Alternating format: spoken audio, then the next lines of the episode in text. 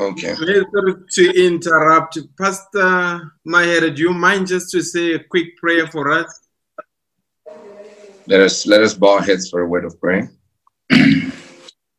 Precious and heavenly Father, we come before your throne of grace. We gathered once again on this platform as ministers of the gospel of Jesus Christ. Not that we are better than any other man that's not on this platform, but uh, we just have been a few that's been chosen to be on this platform today. We pray that uh, uh, the discussion that we're about to have it be something that edifies the bride of Jesus Christ and the hearers of this message. Now get a hold of our tongues and our personalities, uh, the understanding that, Father, we may speak but uh, spoken word filled words, spirit filled words, Lord, that can be of much benefit to the hearer. We pray, dear Father, that you may quicken our understanding, uh, even in this process that we'll be speaking and also learning at the same time. We commit all things unto thee in Jesus' mighty name. Amen. Amen. Amen. Uh, on just formally, uh, greetings, uh, brothers. Maybe uh, uh, because we've got a new guest, uh, Brother Mutasa, you may introduce yourself. Um, Brother Lawrence Mutasa from Thohoyandou Venda. Okay, great stuff. Um, Brother Madiba from South Africa, Witbank. Brother Keith Reed from Linstead, Jamaica, and I pastor the spoken word tabernacle. Okay. And the- I'm Brother Whisper Gwena, and um, I'm from London. I pastor the Spoken Word Ministries Church in London. okay. I'm Brother Tinashe Mahere from Benoni City Tabernacle, uh, South Africa. Okay, great stuff. I think maybe let's just kick off with this scripture. I don't know whether does anybody, all of you see the scripture there? Yep. Uh, Exodus, I just want to read Exodus 12, verse 12. For I will pass through the land of Egypt this night and will smite all the firstborn in the land of Egypt, both men and beasts, and against all the gods of Egypt I will execute judgment. I am the Lord. And the blood shall be to you for a token upon the houses where ye are. And when I see the blood, I will pass over you, and the plague shall not be upon you to destroy you when I smite the land of Egypt. Uh, I think this is just the scripture that I wanted us just to kick off uh, for this discussion. Maybe because previously we we had a discussion in terms of what is the message perspective on the coronavirus. Uh, and I think the, the meeting was quite well circulated. We have had commentary, we've had questions, we've had reflections.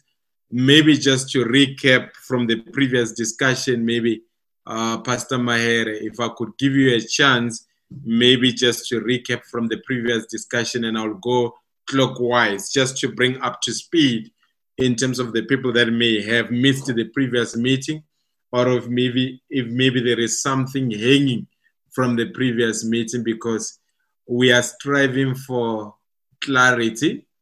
Uh, we may not be understood all the times but we don't want to be misunderstood for the sake of being misunderstood. We want to make sure that there is clarity in terms of what we are doing. The main purpose for these meetings it is in no way to project ourselves as better. We are simply saying from where we are, maybe the discussion that we're having here and different perspectives would add value to the members of the bride. And and I really appreciate you, brothers, for coming on board to make sure that you do share your perspective on uh, recent developments around the world. And maybe over to you, uh, Mfundisi uh, Mahere. Now, I think people are crying about the echo, but I will address the echo part. Thanks, Pastor Mahere. Uh, thank you, Pastor Madiba. Um, I was going to come back to the to the issue of the of the echo. Actually, I've I've muted everybody. I think maybe we'll just do the same when when we have ministers coming in. Uh, well, um, just to have a recap, uh, the last meeting we have, we were basically looking at uh, appropriating COVID-19 in the sequence of events. Uh, trying to see how COVID 19 fits in with prophecy that has already gone forth through the prophet messenger, William Marion Branham. And uh, I think there was quite interesting views. Uh, the doctor, uh, Dr. Mklabi came in and he, he elaborated on us, you know, uh, how viruses originate, how they mutate from animals to to man or animal to animal, then to man. And, and then we moved from that uh, medical perspective. And from the medical perspective, we, we then started looking at what it could mean scripturally. And uh, is it a plague or is it just one of the common flus? We, we, then, uh, we then concluded looking at what the prophet speaks uh, when it comes to a plague, after there was a consensus that uh, it does not seem to be a natural occurrence, it, it, it seems to be uh, the fulfillment of part of the scripture, which uh, of the prophecy, which says uh, there's going to be germ warfare. Uh, but we're now trying to look at if there is a plague like that, how is the church immune from from such a thing? So that's that's where we ended basically where we're looking at the the immunity of the church uh, of course here and there we looked at characters uh, world leaders we looked at trump we looked at uh, putin uh, their role in terms of uh, uh, you know fulfilling scripture or do they have any significance to to the sequence of events unfolding and the fulfillment of of of, of scriptures? So I think it will do a lot of great uh, good for somebody that's joining us for the first time to go back to our previous uh, discussion so that uh, they can be you know in tune of what we are going to talk because it will be very difficult to go into detail of what we have already discussed thank you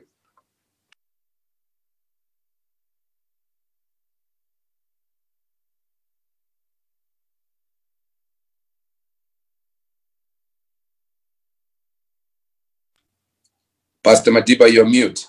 Okay, Pastor Mutasa.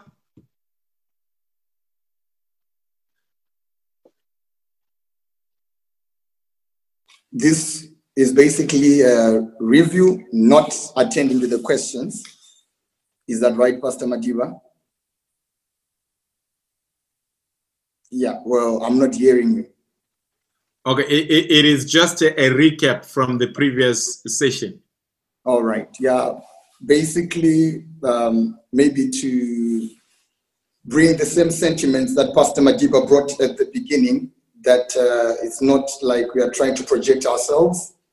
And uh, in the course of the discussion, we're not undermining the work that's been done in local assemblies, how God has been preparing his bride throughout the globe.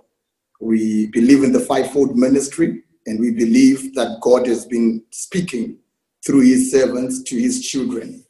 And then what we had, if I should summarize, it was an awakening call to the message community that we can have the correct interpretation of events.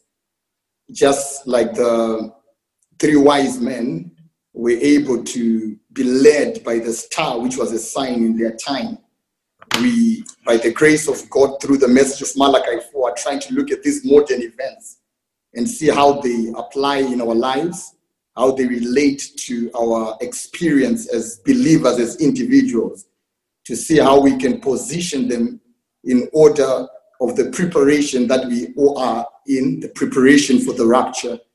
So we looked at how this is lamp trimming time, how God is preparing his church, um, you know, amidst all this turmoil. And uh, when there are so many voices, the bride is in this hideaway where she is hearing direct from God and uh, seeing how the events are unfolding. So, in a nutshell, as I'll leave time to the next minister, it's basically an awakening call to bring to perspective the things that surrounding the bride currently. Thank you. Okay. Great stuff, Pastor Gwena. Yes, God bless you, sir. Um, um, I think most of it has now been summed up by the brothers that have already spoken.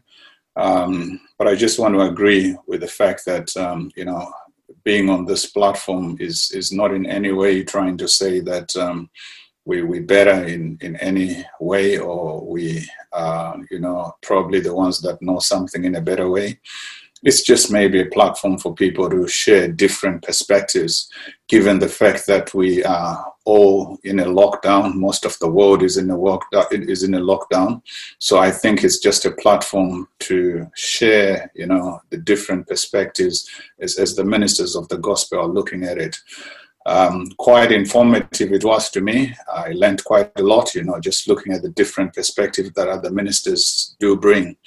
Uh, but to me, I think the highlight was when we got to the end of the meeting in terms of how do we actually, as ministers, prepare the bride for, for this time that we are in? Uh, how do we actually get the church immune? And probably that is what has led to where we are today and taking the discussion forward. God bless you, sir. God bless you, Pastor Gwena. Uh, maybe just to welcome Brother Obed Dioka. I see he's online, but I'm not sure whether he's hearing us. It seems like he's struggling to hear us. I don't know. Let me see. Can you? Okay, fine. I think while I'm trying to get him on board in terms of his audio capability, uh, Pastor Keith, I think you have had a link and you have managed to review what was discussed. But maybe in your space, what has been your take on this coronavirus uh, in your space? And uh, the reason I say maybe you have had a link is not to make the pre, the views that were discussed prescriptive to you, but what has been your reflection in your space?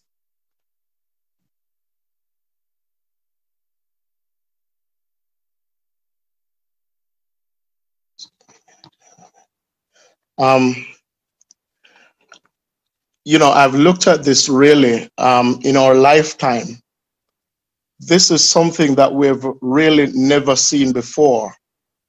And there's some lessons that we have in all of this, really. One, how connective the world is, that something can start in the east and how quickly it spread to the west and cover the entire earth.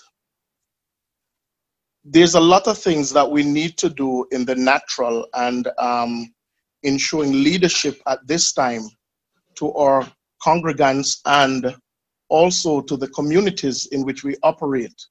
That as churches, we ought to lead by example. There is a lot of instance where brothers are putting it out that, you know, as churches, we should not obey governments or guidelines or things like that, really.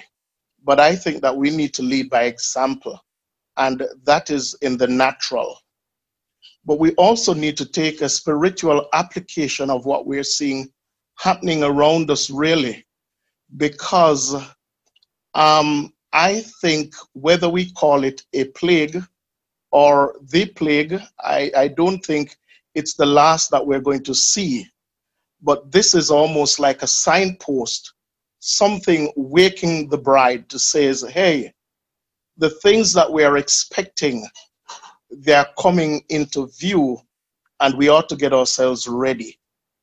You know, so spiritually, I mean, I think that we should take that mark to the church that let us realize that this is not business as usual, but I think God is waking us all up to let us realize that, you know, the things that we've been preaching, the things that we're expecting, they're now coming into preview.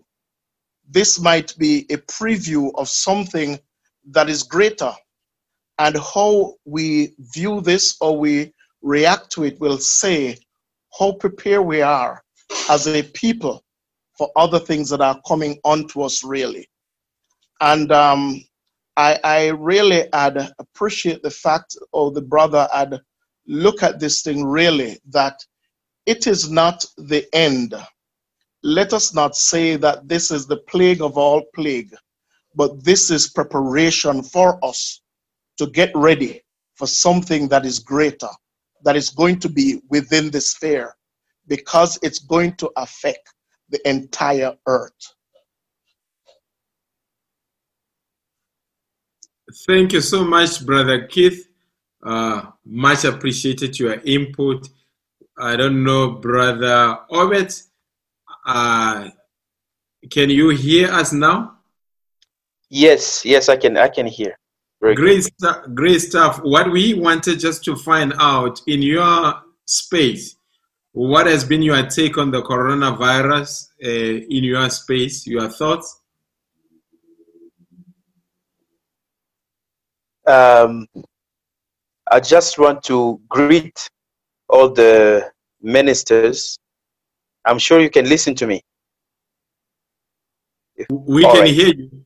We can all hear you. I just I just want to greet all the ministers and uh, thank you for uh, making me part of of this. And uh, may God bless you for uh, bringing us together so that we can uh, talk about this issue that it's being um, interpreted in many, many different ways.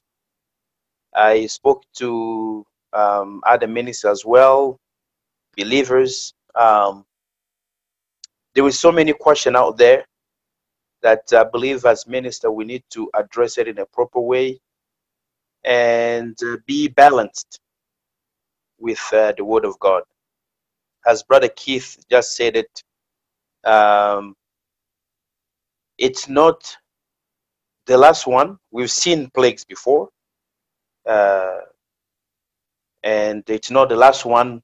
I don't know, but uh, it looks like this is probably the beginning of other things that we'll see in a, in a few days or in a uh, year or month. Uh, but as I've been looking into this uh, virus. Um, I, I don't know if you are actually aware of uh, Brother um, Kuhlman, you know, Kuhlman Dore, who passed away uh, last week due to the virus. And uh, I was just talking to another minister in the US who actually told me this. And he was just telling me that there was actually a debate going on around uh, in the area there where the sister passed away, uh, saying that, well, you know, she's a believer. How can she die out of the disease or the virus? And as we were talking, uh, he said something uh, that I didn't really think about it before. Um, he said that, you know, uh, John was decapitated, you know, and the prophet says that when God is finished with you, he can take you in many different ways. So um, the way I'm looking at it as we're speaking is something that has to wake us up as believers to realize that um, this virus that came up, the prophet already told us that it will come. You know, he says that uh, men have gone into God's laboratory they're doing things that we've never imagined that they yeah, they can do. So um, as believers, I will maybe say the same thing Brother Keith said. Uh, it's just a wake up call. We need to be aware of what the prophet told us it will happen. Uh, as we are at home, I was actually just uh, giving an exhortation at home here on uh, uh, the book of Daniel uh, when Daniel was in Babylon, uh, 60 years later, he realized that uh, the situation was getting worse. God inspired him to go back into the Word of God. He opened the book of uh, Jeremiah. He started to read. He realized that Jeremiah already said things that will come. And he started to look into it. He studied it. He studied it for I don't know how long. Then, by studying it, he went straight in prayer. Caused him, looking at the situation, looking at the Word of God, to realize that time is up. We need to do something about this. Well, actually, it was the beginning of another series of events that came up. They have to leave Babylon and so on. So, if you look at his prayer, he started to repent of his sin, repent of the sins of those that were before him, the mistake that was done in Israel, how they rejected the prophet, and so on. So he prayed, he prayed, he prayed, and very, uh, toward the end of his prayer, Gabriel comes down and he starts to reveal to him what will come. You know, the next step of uh, the situation up to the time of the Messiah. So uh, the present situation helped him to look deeper into the Word of God and prepare himself and those that were around him. And if you look it up, then you see the the the uh, Nehemiah, uh, uh, Haggai, and all these uh, all these people came up after him. Actually, they were fulfilling the word of God that Jeremiah already wrote. So, to me, I understand that is something just to um, uh, exhort ourselves, the believers, that this, you know, direction we have, we, we, we're going into, we need to look into ourselves. Where am I? Where is my life at? Because it's starting to bring us into the the I, I would say the last you know series of event of the rapture. You know that's the that's in my humble uh, uh, understanding. oh, great stuff, Pastor George. Welcome.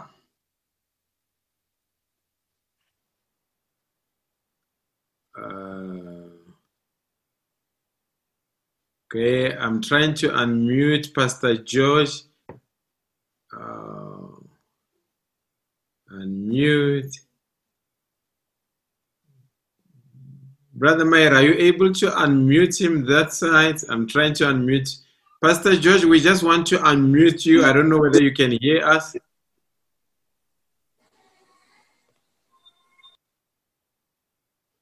Um, okay. You must be unmute now. Oh yeah, it's unmute. No, no, no, it's still muted based on what I, I see okay. on my screen. Oh, there. I don't know. I think we are trying to mute him and mute him. He maybe, maybe let's give him a Pastor George, can you unmute on your side? We cannot hear you. I hello. Are you oh, there? We are here. God bless you. Say, how are you? Yeah, God, God bless you. God bless you all, brother, brethren. Amen. Okay, as an as an elder brother George, mm. we can speak about the coronavirus in terms of what it means to the outside world. What does the coronavirus mean to the bride in the context of the rapture uh, preparation? Is God saying something directed to the bride? Uh, I, I honestly, is concerned. I honestly think that you know as Brother Branham preaching, and you know, when Brother Branham in his chronological approach to scriptures and his chronological approach to his ministry, and I believe it is also a part of our ministry, you would find that, you know, Brother Branham would look at events in his in his environment. He would look at events that relates to his own ministry. Like, for example, he preached things like what is the attraction on this mountain, events made clear by prophecy, um, sirs, what, what time is this, and things like that. These are these are messages that Brother Branham was literally looking at um, his very own life, his own ministry, what God has been doing in his ministry. And he made it a gospel. He made it the word of the Lord for us. That explains that whatever that is happening around us, it have purpose, you know. God's divine will is behind it, be it the perfect will or be the permissive will. Um, the thing about it is that, yes, we know that we are in the perfect will of God that are subjected to the permissive will that will fulfill the perfect plan that will bring it back to its original standard again. Now, by saying that, I would like to say this that, you know, the subject of the coronavirus is another thing that, you know, we, sh- we should be mindful of because what happens is that there's nothing that could be happening outside in the world system, in the world order, that is not significant to us as the bride of the Lord Jesus Christ. And I think that as ministers, we all need to be focused on these things. Like, for example, I am I am looking at just some time ago I'd been preaching on um, on something that um, COVID nineteen and its genetic mutation.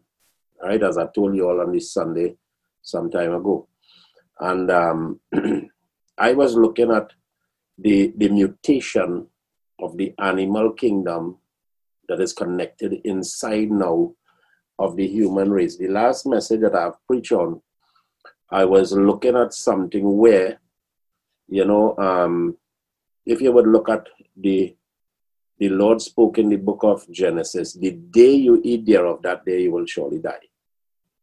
One day is as a thousand years. So the Lord is saying, now man, if man will eat thereof, that day he will die. So a day is as a thousand years. So you would find that Enoch had a son whose name is Methuselah, and he lived 969 years, which is the longest that a man ever lived. So therefore, he lived less than one day. Then, because of sin, what what happens? The mutation that is taking place in the human body or the human life brought it down to Genesis chapter 6 that gives us no longer one complete day in that sense because we're still not going to fulfill a day.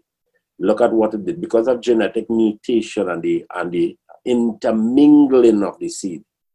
Because the Bible in the book of Daniel say he will mingle his seed with the seed of man. Just in case we don't understand where I'm going to, I'll, I'll upfront say it like this: is that how could could it be that an animal virus could affect people who are who are human beings. How could an animal virus affect people who are human beings? Now the thing about it is that from 2003, it is when this respiratory type virus is attacking human bodies.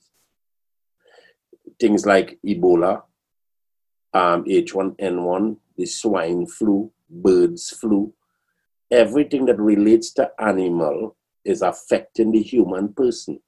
The question is why? Why after the second millennium is this affecting human body?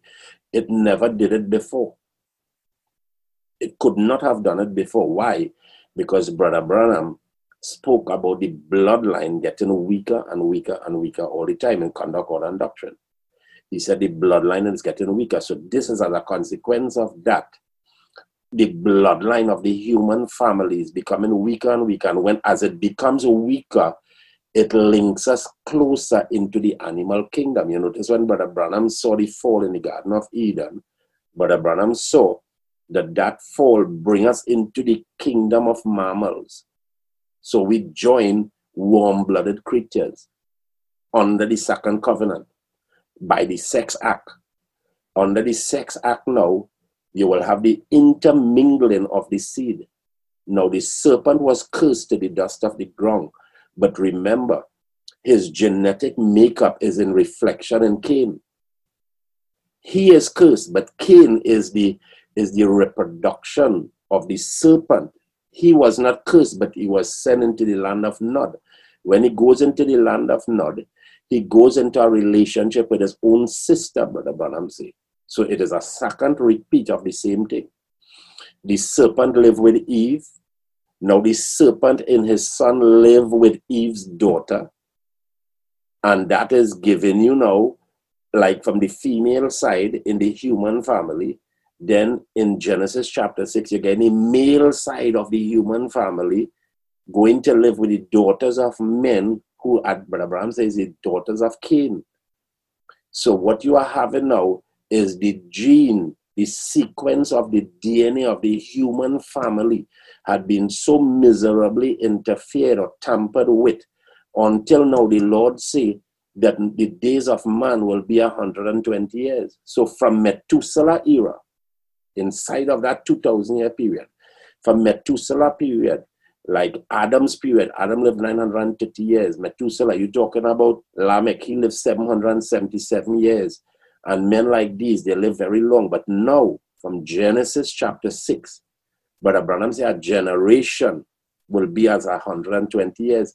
Then in the book of Psalms chapter 90, the Bible say that a man now will live 70 years and for, for, for sake of his strength, he, he may reach as far as 80.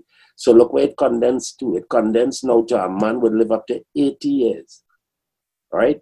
From, from infancy, he will go through the sequence of his seven stages of life and then he will die. Then watch something. Warm blooded creatures, right?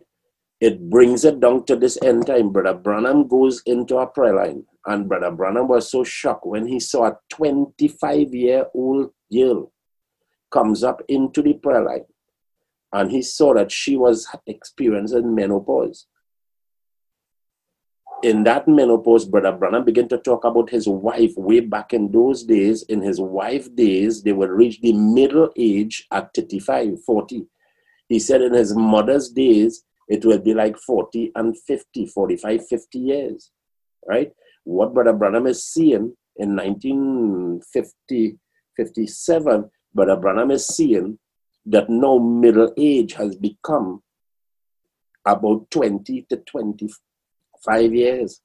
So if you take 20 to 25 years, you're middle, middle age, then how long are we living? We are not living too much more than 50 years. When you go to 50 years now, you know what you are seeing? You have seen the human family have, have mutated down to a time in their life where they are living just like warm-blooded animals. If you check warm-blooded animals, they don't live more than more than 50 60 years you know. So now we have come to that right? Mm-hmm. now that we have come to that what we are seeing is that we are literally living in bodies of flesh that is just like animals. Now this is why when the devil comes in like a flood isaiah 59 when the devil comes in like a flood the lord will raise up a standard against him. What is the flood that the devil raised against the human family is that we have mutated to a place where now our bodies has become like animal bodies and now even our bodies are affected with animal virus. It was not so big before because the and bloodline the bloodline maybe, has become maybe just to uh, interrupt your thought process pastor george. In terms of the interruption that this virus has caused on a global scale. Mm. Uh, virtually every airline is down. Most busy, almost four, more than four billion people have been quarantined, have been sent, told to stay at home. This interruption caused by this virus that you allude is because of genetic mutation. Yeah, what, is, does, that, what does that, this mean for the bride? Yeah, I'm coming to that. Um, so, so what the question is, what does that mean to the bride? The scripture yeah. that I'm quoting now, the scripture that I'm quoting now, I just quoted it, Isaiah chapter 59. Hmm. I believe it's verse 19, where it says, when the devil, when the enemy comes in like a flood, the Lord raise up a standard against him. Here we are in a body where the blood, the bloodstream had been weakened to the extent that now our bodies had become so deteriorated that animals' blood is affecting human bodies. So now that the now, now that the enemy comes in like a flood in a corporal body that we are living in right now. Hmm. The standard that God raised up against that is simply this a change of our human body back to its original standard, which is the rapture. First Thessalonians chapter 4.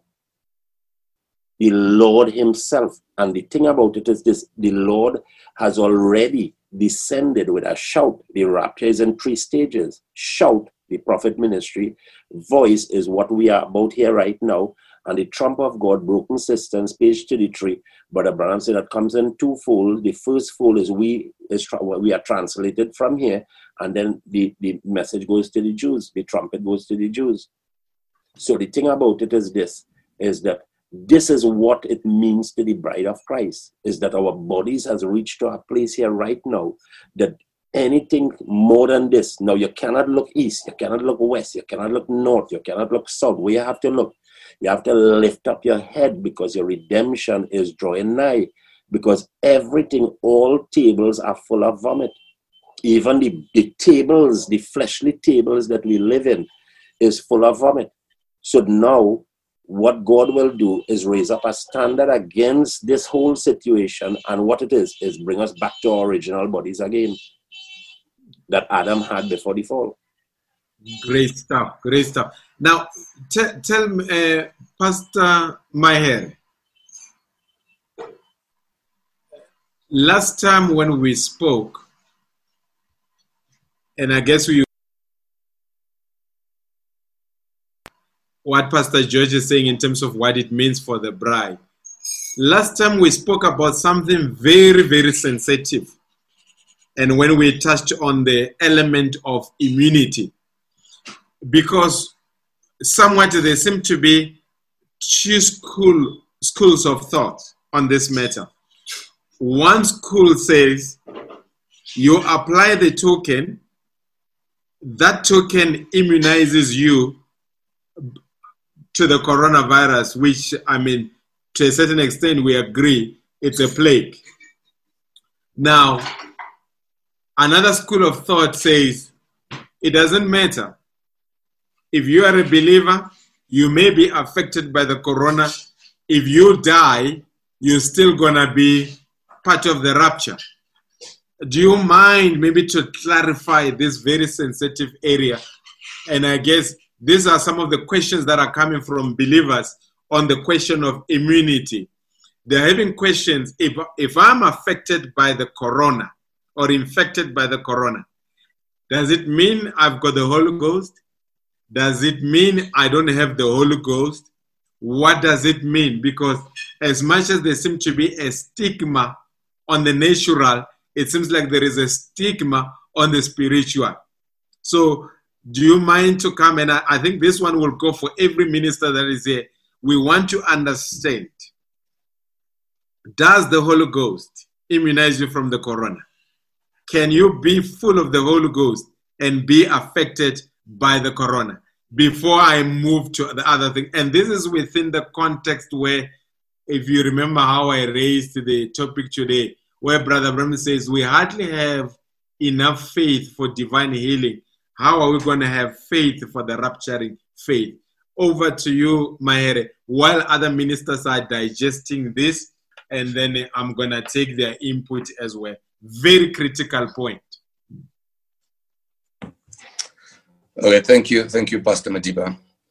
Um, I, have I've, I'm, you see, if you see me lifting up my eyes, I'm, I'm watching YouTube uh, at the same time and I've, I've seen this question has actually been raised on YouTube also, uh, where somebody is saying if if if corona if COVID nineteen is a plague, why is it affecting the world and the bride together?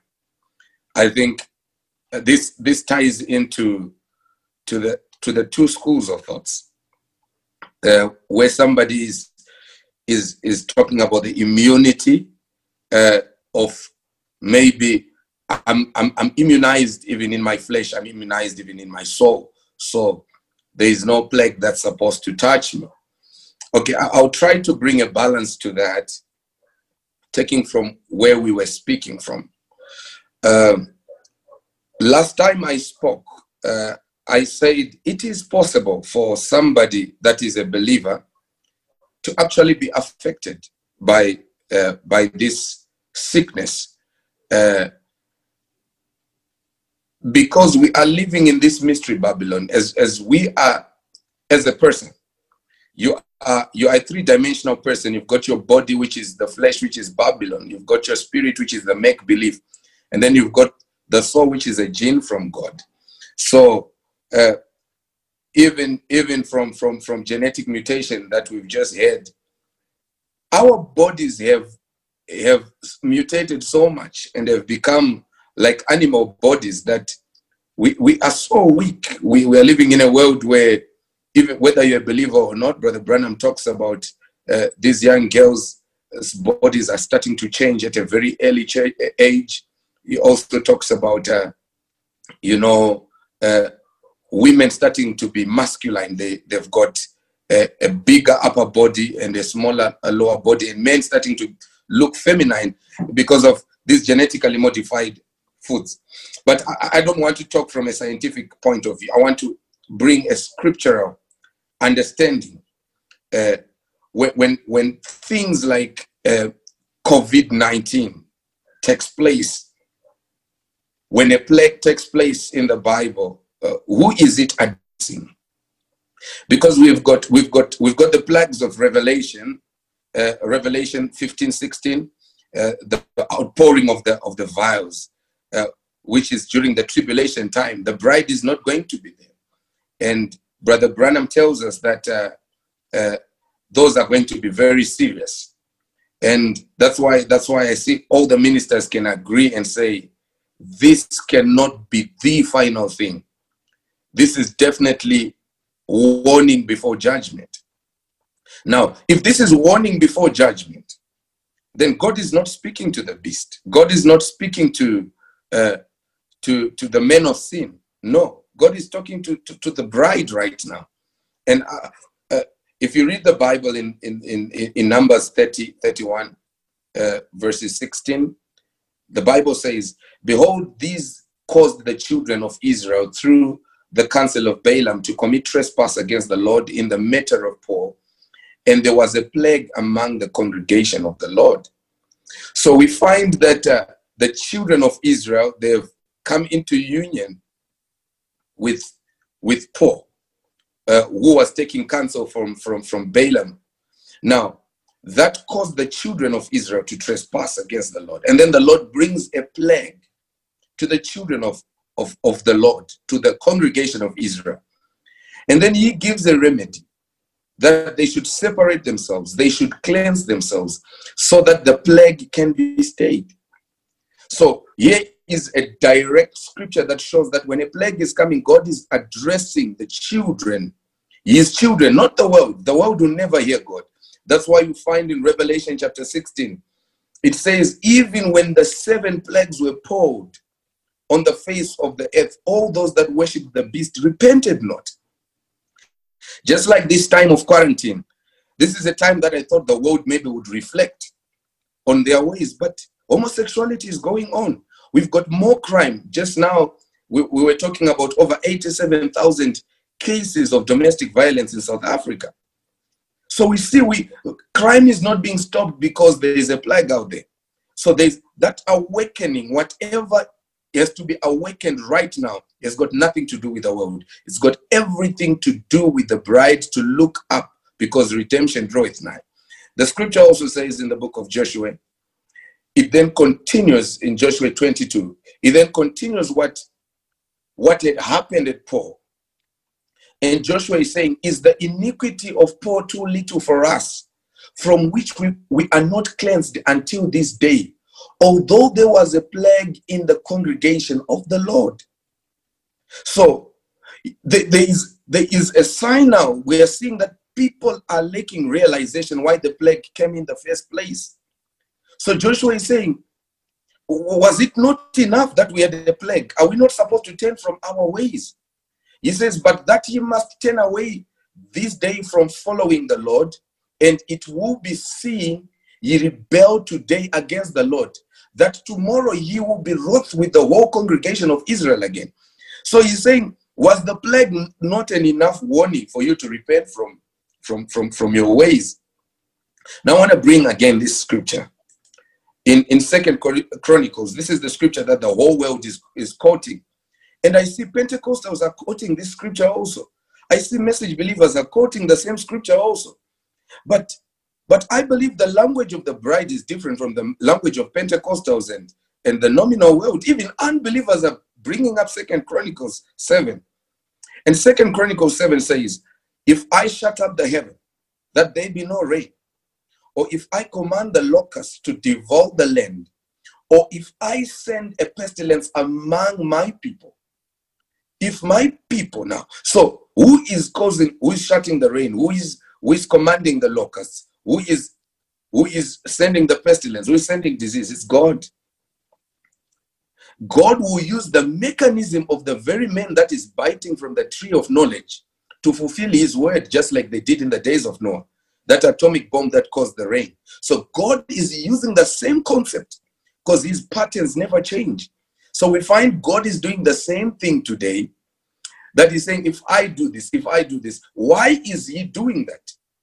He says, Now, if my people which are called by my name, this is for the people that are called by God's name. This has nothing to do with people that are not called by God's name. If my people shall humble themselves, in other words, they are no longer humble. We're having eight messengers in our midst.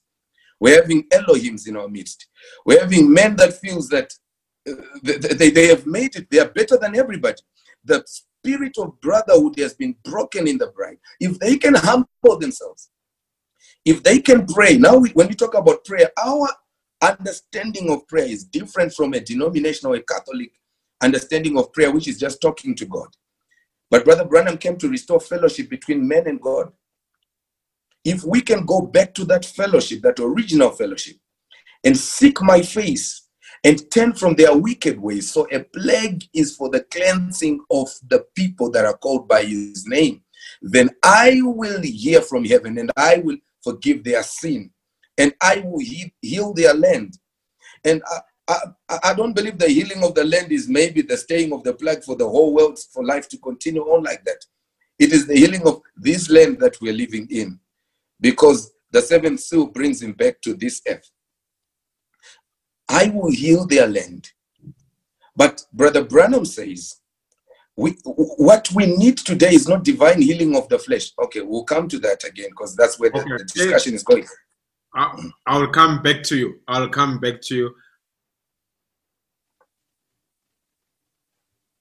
Pastor Gwena, the the issue of uh, immunity. Yes, sir it, it was a quite a slippery road when last time we explored this area. Yeah. The scripture says, When I see the blood, I will pass over you. Now, people have taken that scripture, they have tried to apply it onto the coronavirus. If you are full of the Holy Ghost, are you immunized from the coronavirus? What does it mean if you are infected of the coronavirus? Does it mean you don't have the Holy Ghost? Uh, your thoughts. It's a very sensitive area of our discussion. And I would want to pick your brain as well, Pastor George, while you are digesting it and for everybody else. The next one will be Brother Keith. Yes, sir. Um, I think this is where we ended the discussion last time. Yes. Um, when when I read the quote, and I think this is the quote that a lot of the believers will be coming from. Mm. You know, which is um, the quote that we read last time, where Brother Branham talks about this germ warfare, and he says it was forbidden to touch anyone that had the seal of God on him. So I, I said last time that when a believer looks at this quotation, um, it is something that can kind of like give them the impression that once a believer has got the Holy Ghost, they are immune from such things. But that's where we were saying last time that we, we really need as ministers to balance this. Uh, because we, we can end up running at a tangent here and end up believing that once you've got the baptism of the Holy Ghost, you cannot get the coronavirus. And this is where, you know, questions like this are now starting to come in. Does it mean that if somebody, you know, um, gets the corona, does it mean they did not have the, the, the baptism of the Holy Ghost? I had a very interesting comment from somebody and say who said that um, is now COVID 19 the Urim Thummim for the baptism of the Holy Ghost? is it now the test to prove whether someone has got the Holy Ghost or does not have the Holy Ghost? It can never become the Urim Thummim. The word remains the Urim Thummim. Yeah.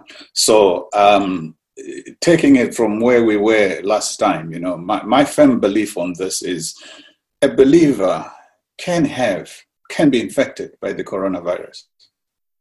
And, and that does not mean that they did not have the Holy Ghost.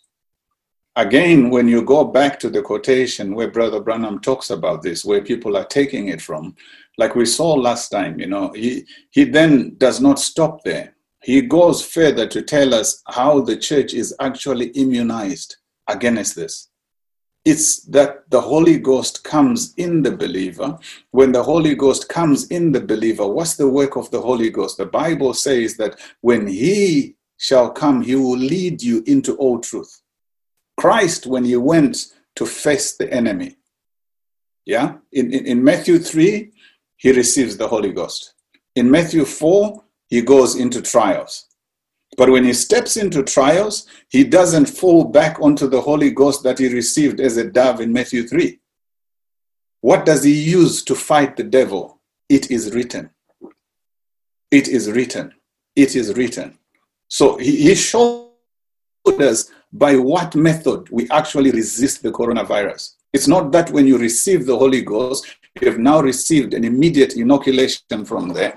But what it shows us is when you receive the Holy Ghost, He teaches you the Word, He leads you into the Word. And that's where we as ministers also then come in, that we got to teach the church how to now appropriate faith that can resist this thing in this hour. Because when you have the right level of faith, then it doesn't matter what comes your way. It is the faith that gives the immunity, and that faith cometh by hearing the word. So, to me, whether someone has the Holy Ghost or does not have the Holy Ghost, let's take it a step further and get to understand what the prophet was saying in that quotation. Because further down the line, he tells us of what type of a church we ought to be one that has got no fear, one that has got no doubt. That's the level where someone does not have does not get this coronavirus where there is no fear, where there is no doubt, where one is living according to the word. Hmm. Hmm. Wonderful, wonderful. Pastor, maybe if I come to Pastor Key, Pastor Mutasa.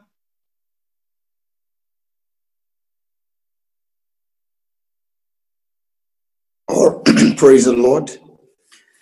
Yeah, it's a uh, tricky question, but uh, we, we're glad that the answers were given before the question came. That we can go back to Malachi 4 and uh, observe how he spoke about this. Now, maybe before I come to my submission, I would, I would like to first define, you know, what the bride is and who the bride is. And I would like to also define what immunity could be. Because many times you find the people that are running with certain, you know, versions of events, they are basing it on a wrong definition. Now, number one, the, bride, I'm sure we're not talking about a person who is under a message pastor in a message church. When we talk about the bride, we, we, we're not talking about a sister that has observed the religious rites of you know the message wearing long dress being natural and all these things but the bride is actually you know a special class of people that can only be defined by the life that is inside of them not what the world sees. What God has done in the life of that person. Branham says religion is what you do for God, and salvation is what God has done for you. So now coming to that, we, we need to now know what immunity is. Because some of the questions, as I'm attending to this one and what we had, you find people normally say they are immune, and yet the immunity is connected to the observance of government policies that you don't have to go out. And then they feel they're immune. And then some, they connect it to sanitary measures to observe that I must be healthy, which is very good. It's good to be clean and smart. But our immunity is not connected to keeping those things. Or the carefulness that a person has, you know, when you are dealing with people that are affected by COVID. But it comes back to, you know, a person who is actually connected to what Brother Branham has spoken. Immunity is actually connected to the instruction given by prophetic insight. Now, c- coming to this, uh, you, you begin to check from the beginning. Everybody went back to Genesis, Brother George, uh, Rev T. There's something that we need to note that the rights given to the serpent cannot be changed as long as we are still here on earth. We know Genesis 1:26 is the spiritual man. Genesis 2:7 is the physical man. And we know God breathed Genesis 1:26 into Genesis 2:7 and man became a living soul. But when you hear the punishment, the punishment, you know, of the serpent, he was told, dust shall be your meat all the days of your life. Now, when you talk about dust, you're talking about this man who's made out of dust. To say the devil has been given access not only to the world, but everything that is made out of the world. I'm talking about 16 elements now. That's why you find when Christ came, he himself being Elohim, Satan told him that the world has been given to me. To a point that Christ could not trust the body that God had given him to manifest himself on earth. To a point that the body was telling him, This burden is too much. You know, let this cup pass you by. But Christ turned around and he said, No, no, no, no, no, not my will, but thine will, O Lord. Showing you that this body cannot repent and cannot be converted. Now, I'm trying to bring the element of the connection that the devil has, the access that God gave him to this dust. You know, the real me is not this body, it is the one inside. Now, immunity, immunity flows from the word, it flows from the revealed truth of our day. Now, when it is in a man, it is able to influence the outer man, that the outer man can be in subjection to the word of God. Now, I'm showing now to say if a person is still in this body, they are not immune to anything that this life can bring. I'm sure Christ had headaches. Brother Branham made the same. But what takes place or what brings a difference is the ability to react when that thing is in you. Now, it brings the difference between the bride and the so called bride. The reaction after to say, I caught a cold, I caught a flu, I'm affected by whatever sickness is there, whether it is a plague, whether it's not a plague, but the response mechanism now to say, fine, you've been given access to the dust. You've been given access in my life, but I also got rights. Then I display the token, I display the title deed, then I push the enemy back. So I'm trying to bring back to say when the ministers are saying uh, a person can be vulnerable to some of these things, they're not saying a person can be overpowered by those things. They, that's a thin line there. When, when, when they're saying a person can contract it, we're not saying a person can be defeated by it, but by the virtue of the laws that we are living under, the law of the flesh, the law of sin, there are certain things that we can never be able to avoid.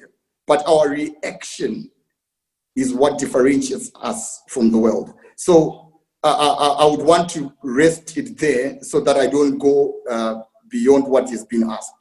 Okay, great stuff, Brother Keith.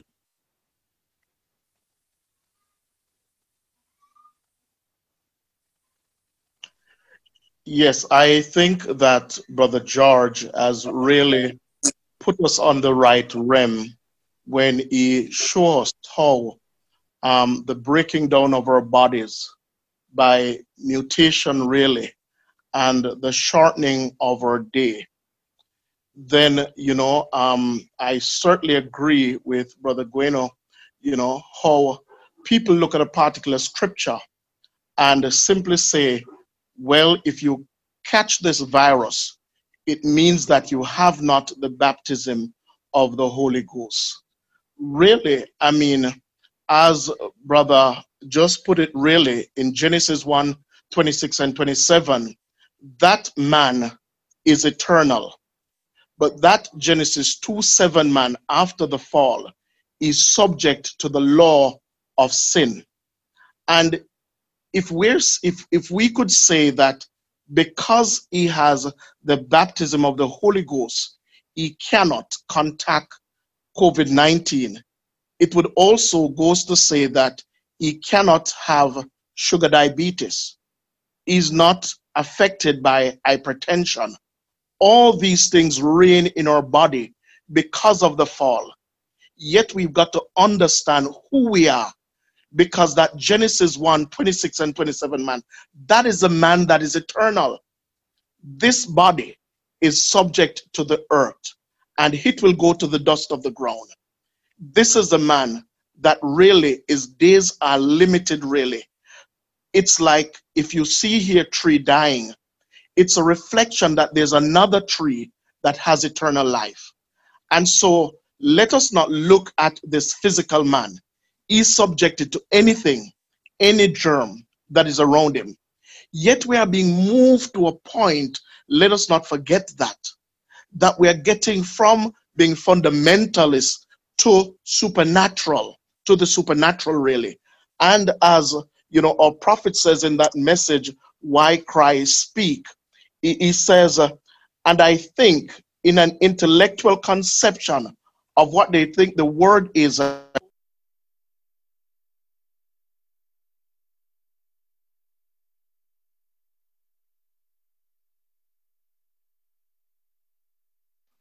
Brother Keith, you pressed your mute by mistake.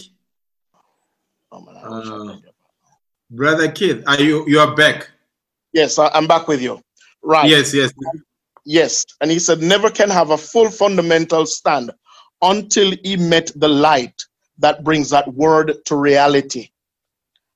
And so we're moving from a point where we're taking the word naturally, intellectually, into the supernatural realm. And it's the measure of our faith that we take that we will come to that stage where our bodies are controlled by our faith because doubt is totally subdued. So let's not think that we're going to be at the same stage every day of our lives. But we cannot say that because I have the baptism of the Holy Ghost, I'm going to be immune from anything in that Genesis 2 7 man.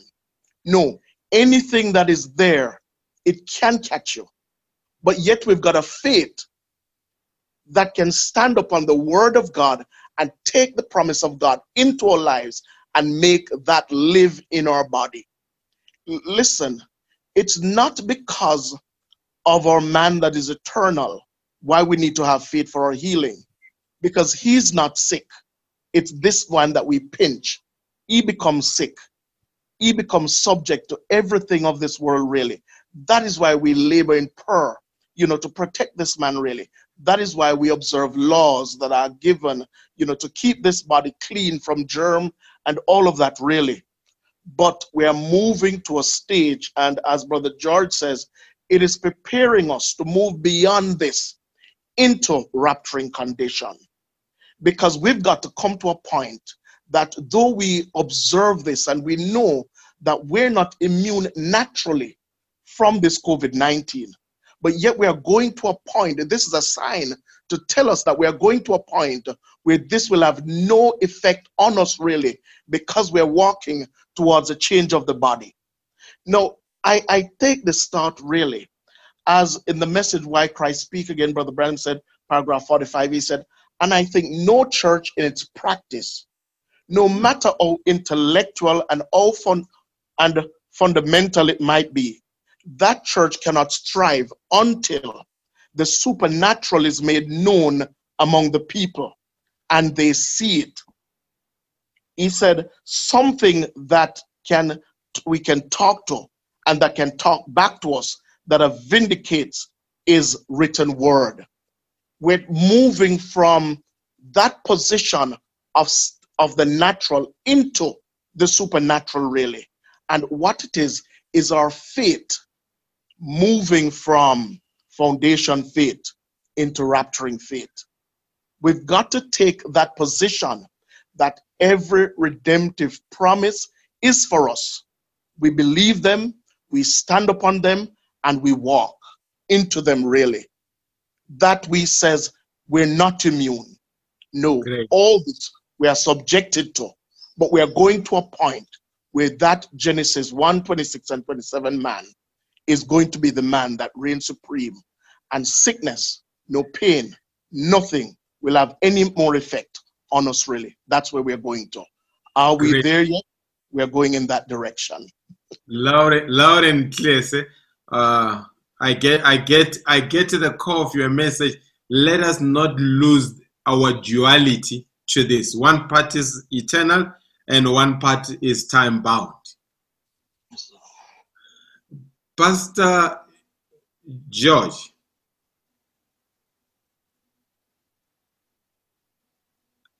Uh, my screen rearranged here.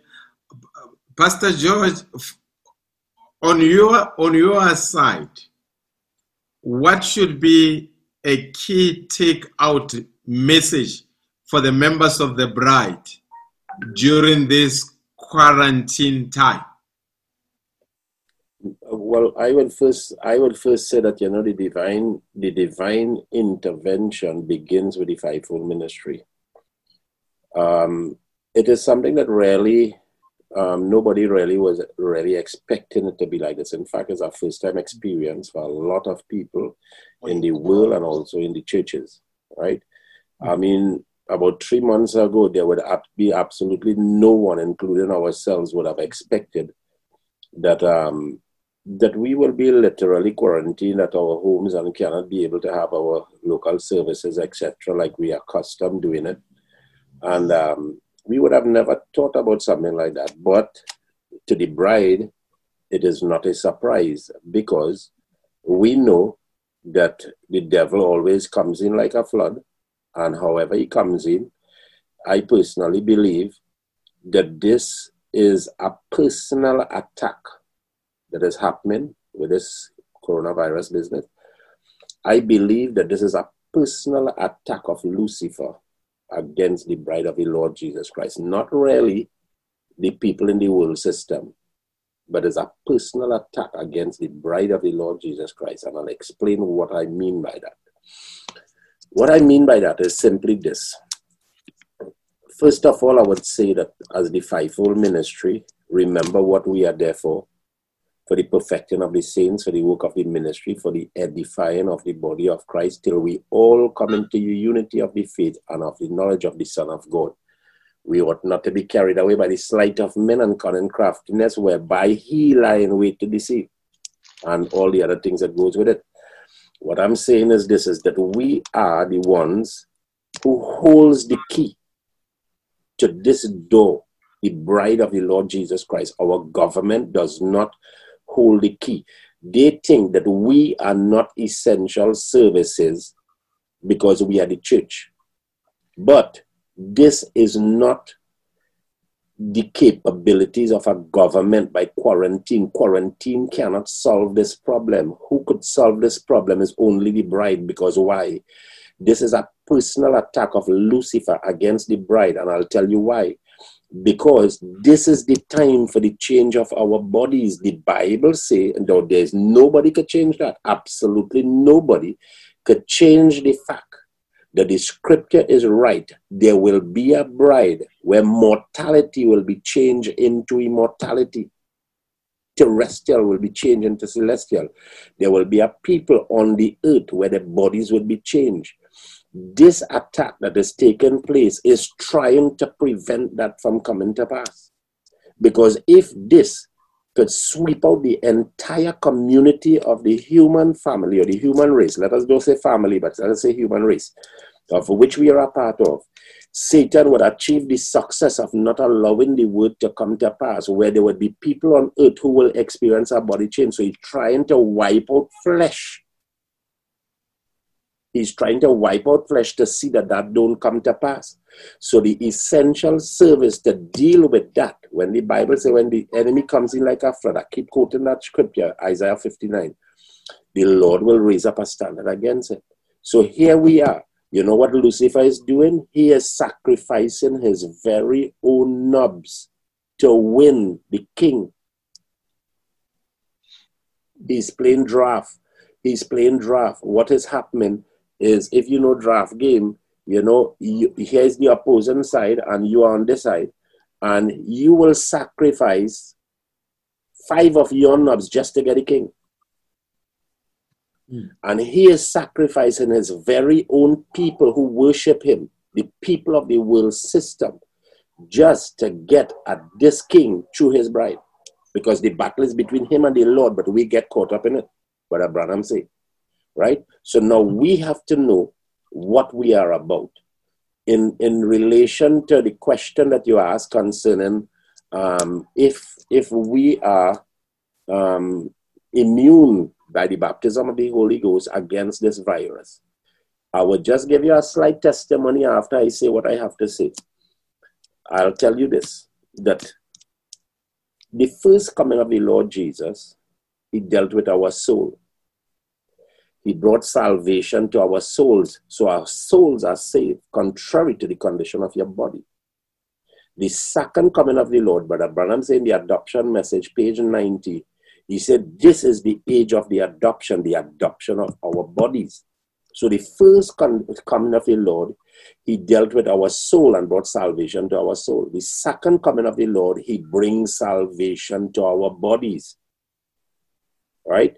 That gives you, as Brother Mutasa, um, Mutasa was quoting, and the other brothers were quoting Genesis 1 26 to 28, Genesis 2 7. The first man, Adam, was placed into a body of flesh of five senses. He becomes a, a living soul with a combination of theophany and flesh. He becomes a living soul. So the thing about it is this is that our soul problem had been solved 2000 years ago but our body problem existed for 2000 years. Because if if that was solved then we would not age. Aging process is a sign of decomposition. And a decomposing body right it always suffer from wear and tear. And anything could attack that. And you as a, a believer it does not mean because you have the baptism of the holy ghost things will not happen to you. What about brother branham Brother Branham goes to, to, to, um, to, to this, to Africa, 1951, 1952. Yeah.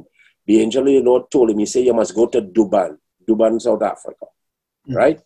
And instead of going there, because of the whole, all that sort of theological ministerial associations, Brother Branham now, we realize that he was in Johannesburg. The angel told him, he says, stay in Johannesburg for 10 days, then go with Sidney Jackson for another 10 days in a hunting trip, and after you go to Durban. But instead, the Ministerial Association held him in Pietersport or some kind of place like but by that name, Sport or something like that. And Brother Branham, the messenger, the prophet of the age, suffered with an amoeba, disease, a parasite disease, a respiratory problem that was eaten into his intestines. Almost what does that mean? What does that mean? He does not have the baptism of the Holy Ghost. What does that mean? He's not the messenger of the age. What does that mean? The Lord is showing that your bodies are subjected to conditions and situations, and we have to be very careful of what we do while we are in these bodies. You see? So, old age, old age, like the brother was saying, from Brother Reed was saying, sugar diabetes, high blood pressure, all these other things. If we are Christian, that does that mean that we should not be getting old? If we are Christian, that does that mean that we should not be having a high blood pressure issue? But the thing about it is this. Maybe I could I could say another thing here. You see, Satan's original intention, because remember, he was very upset about when the Lord told Job where were you when the morning stars sang together and the sons of God shouted for joy? Morning stars, the stars are sons of God, but that is God's state Bible, which is the zodiac. Right? So, uh, first Bible, sorry. And um, is the zodiac, the constellation, 12 constellation identify the 12 different stages of the ministry of God's people, right? In the signs of the zodiac. So we are the stars.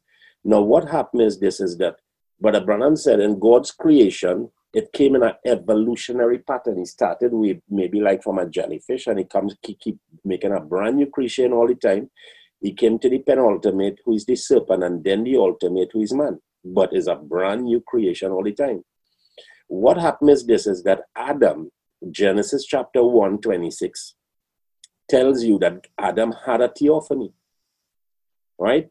Then a theophany is an important celestial type being in the celestial sphere, the creation, Brother Branham spoke about angels.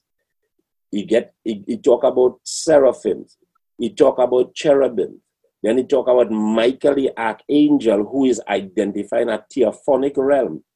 So you could be a celestial person, but don't have a theophany. And as a theophany, it means that you are entitled to be connected to a body of flesh at some given point in your in human history. So when the Lord said, Where were you when the morning stars sang together? The sons of God shouted for joy.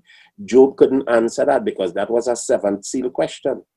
Jeremiah could not answer that. Where were you before you were formed in your mother's womb? I knew you before you even were conceived in your mother's womb. Why? Because he was in his theophany.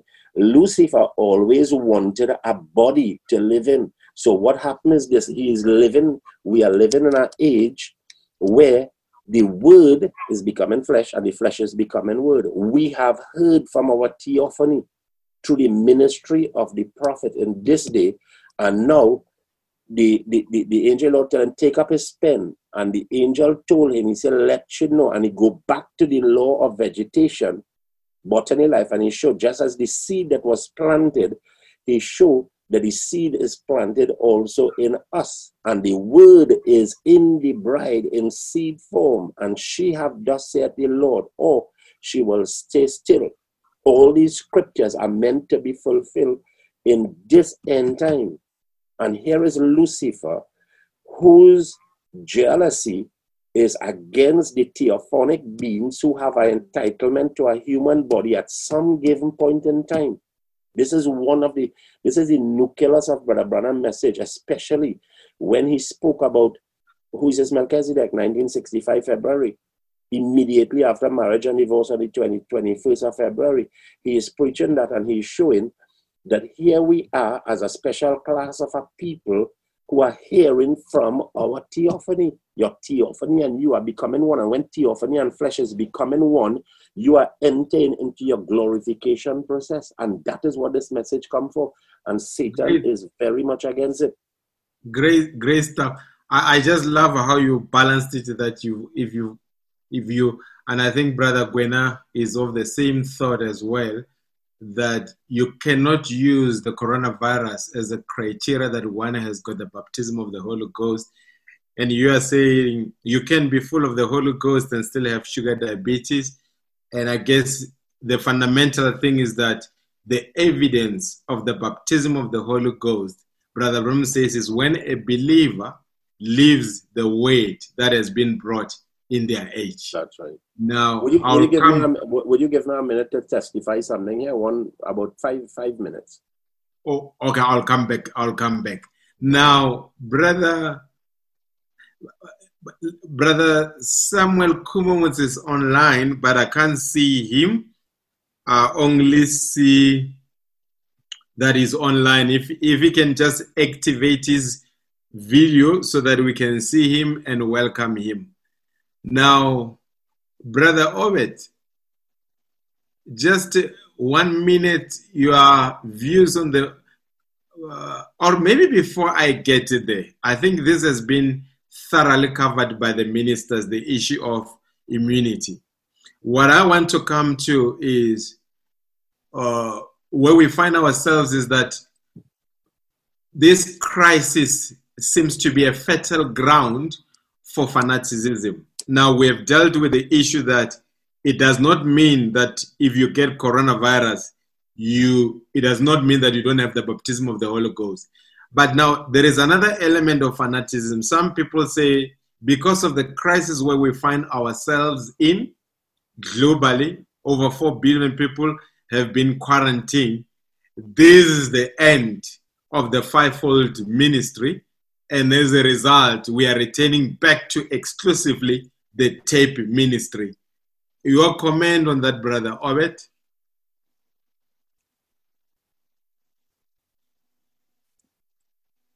Let me unmute you. Yes, I can hear you. Um, first of all, I just want to um, thank uh, all the ministers um, for the intervention on the on the, the subject. Uh, it's been very good, very balanced, which I really appreciate. Um, I've taken a lot of things in, and I just want to thank them for that. And uh, to your question of the people of asking that the fivefold ministry is over, we're back to the uh, tape ministry. Um, I don't know. I don't know uh, why people can come up to that conclusion. Uh, but what I, be, I believe or what I, I stand for is that uh, I think uh, one of the ministers mentioned, I forgot the name, that the fivefold ministry has an objective to prepare the bride. And uh, as I was thinking about this, if we look back into history, uh, we can see the believer after Jesus died, they were at home. And according to the history that we read in the Bible, the probably there were no minister back then that would go from place to place preaching, but they took the word of God and they were encouraged by it in many different ways. So today, uh, to say that uh, we are back to the tape ministry, uh, I don't know. They mean the tape of Brother Branham listening that at home, or a tape of a certain minister listening that at home. I don't know. But uh, uh, personally, uh, as I'm at home, I would say I'm listening to the prophet, which I always do uh, as a believer. I have a pastor that uh, I'm under his ministry. I've actually taken a time to sit down and review a lot of the preaching that he preached in the past. And personally, it has, it has helped me a lot to actually establish me even more in the faith. And the quarantine time I've, I've, taken it in the way of god allowing me to take time to meditate more on the word of god. As i mentioned daniel he was in babylon. I don't know if i'll call that quarantine or not but he was at home he was not free to do what he was able to do in israel but as he was looking at the the, the time he was living living in he went back to the prophet, he read, and it caused him to go into prayer, into meditation. And out of that meditation, God sent an angel, Gabriel. He spoke to him and showed him things to come. So I believe that uh, at this time, uh, to say that it's back to the tape that or the ministry, the fivefold ministry have failed, I don't know. Maybe I would like to hear the minister the way they will uh, put it together. But uh, I believe that at this time, I'm listening to my pastor, I'm listening to the prophet as I've always done, and it's been a real blessing to me. Okay, God bless you. Uh, pastor Gwena, Yeah, um, thank you, sir. Um, I'm I'm not sure that um, somebody who would say this where exactly are they coming from, uh, but like you probably correctly phrased it at the beginning, that um, uh, it's it's a bit of a fanatic opposition. Now, one one thing that um, we would want to highlight is the fact that as ministers, as the fivefold ministry, we are, are very, very appreciative of the message that the prophet left us. So we, we can never, never substitute the prophet. We can never take the position of the prophet. We can only feed from the prophet. But the prophet, he came with a message, yeah? And, and this message, the way that the prophet came with this message, he passed it on to the fivefold ministers. And the fivefold ministers are responsible for feeding the flock within their territory. Yeah? And each one of us is taking it from, from, from the prophet, like he says, you know, in taking sides with Jesus, the, the order that was set right from the beginning. It goes right down the way to the fivefold ministry. Now, Brother Branham said, I came to preach what Paul preached. Now, if he came to preach what Paul preached, there is no way then that this message that Brother Branham ever brought will ever take away the fivefold ministry. So this, this message will always have the fivefold ministry because it is exactly how Paul brought this message. So there's going to be a role of the fivefold ministry right through to the end. I, I don't see a place or a time where the fivefold ministry would then be taken off. And again, you know, it's almost an assumption that where we have got to now, we're never going to go back to normality. We're never going to go back to where we're going to go back into the churches. It's, it's coming from a conclusion that this is it. You know, there's no more church opening. There's, there's no more going back to fellowship, which I don't subscribe to. I honestly believe, like I said last time, that this is a warning shot. We shall get back to a certain place where we will go back into churches, but we have had a warning shot to the world. And then the fivefold ministry should still take its place and should still take its position and carry on with this message. So I, I still, you know, in our church, we, we, we're still listening to the tapes as a church. Wednesdays, on Fridays. We're still listening to the tapes as a church, and we're encouraging the believers to keep getting back to the tape. So that's the work of the fivefold ministry right now. It is to take the stored up food and make sure that you are encouraging the flock that is under you to keep feeding on that word. And that's the work we find ourselves doing. And not only that, we also then encourage the believers directly as the pastors because we know them better. We know the things that they are fighting. You know, it takes a local man to be sent to a local people. That's what the prophet said. God bless. God bless you. Pastor Mutasa?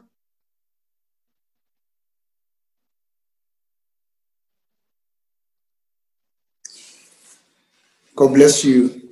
Yeah, in as far as the fivefold ministry is concerned, maybe I would like to bring a parallel that uh, from a one man ministry into a many membered ministry, as it was the time when Christ, the Son of Man, was expressed into time.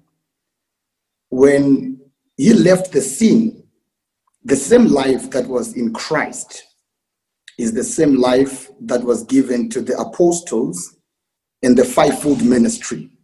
So it's important to note that the fivefold ministry is not another ministry. It's an extension of the same ministry. And there is nothing that the fivefold ministry, I'm talking about the new fivefold ministry, can execute outside that which the spirit that was in William Branham endorses. Now, you, you find maybe if I can try to be a bit direct on that one, you know, we have people that were never satisfied in their local assemblies when they were under their pastors.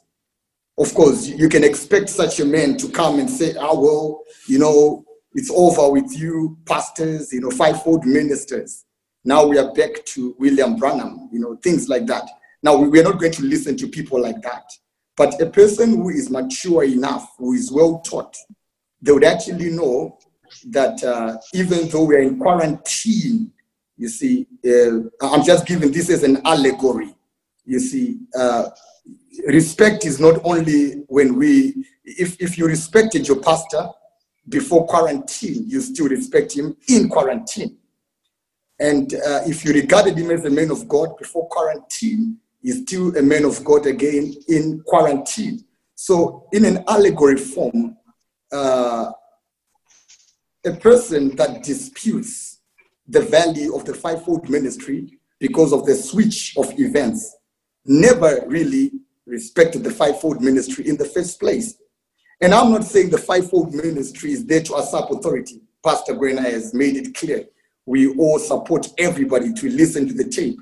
It's been, you know, like Pastor Brother Dioka said, it's been something that we've been doing, not because there was quarantine, everybody has been listening to the tape. But when it comes to a place now where we try to elbow out the fivefold ministry, uh, I, I, think it can be a route that is deeper than quarantine. Even before quarantine, there was a problem with such a person. Yeah. Okay. Pastor uh, Mahere, quick one.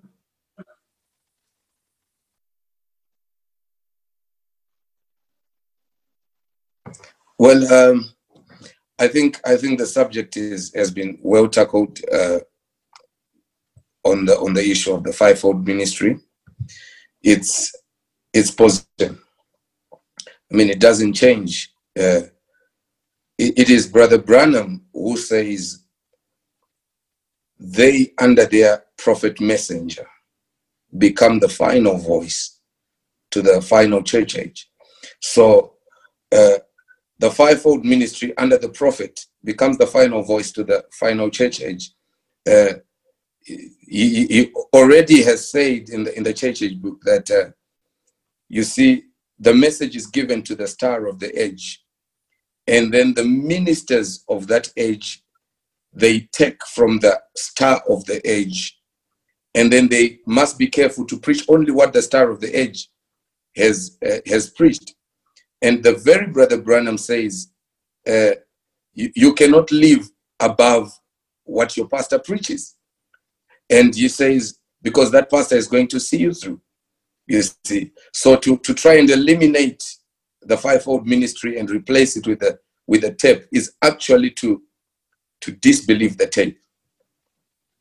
That's my submission. Great stuff. Uh, Brother Keith, what would you say, and this goes for all the ministers, somebody that has been very sluggish, very slothful, that never took this message with a sense of agency that it required, and now that person is in quarantine, what would you say to them, Brother Keith?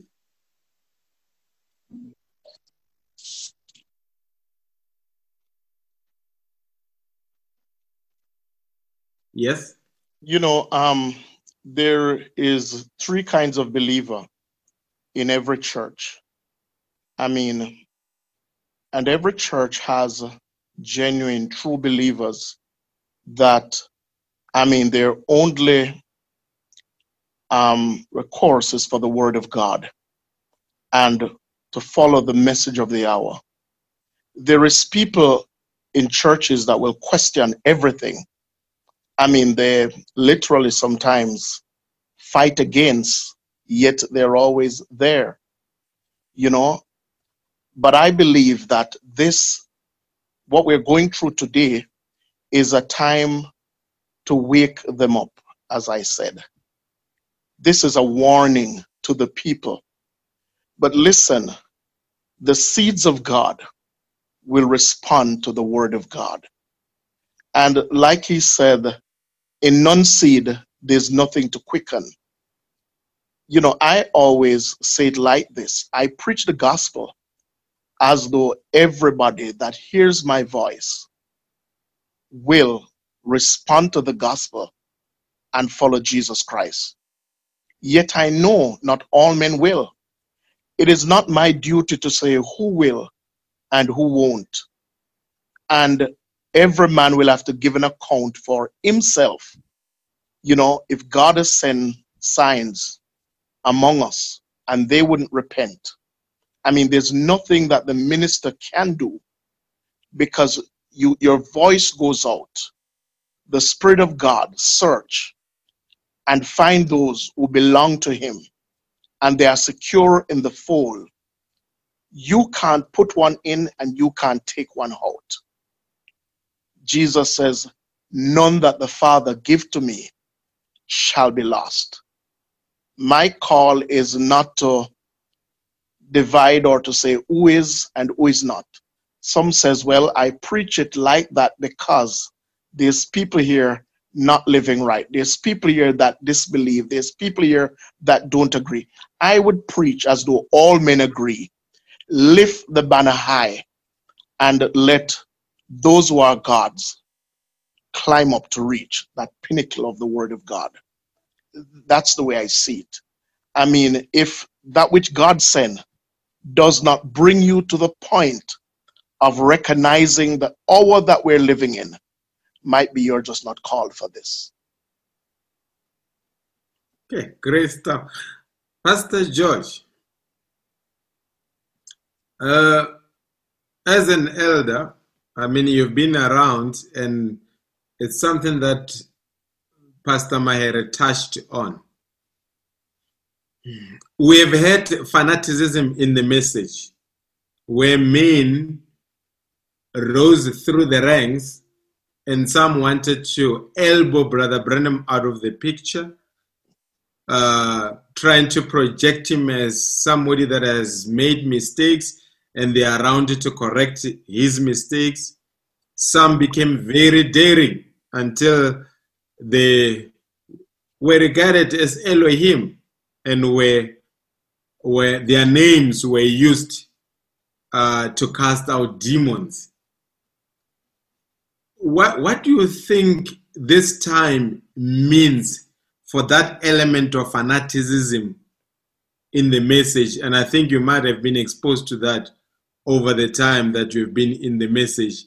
And I'm going to come to you, Pastor Gwena, as well, and go clockwise.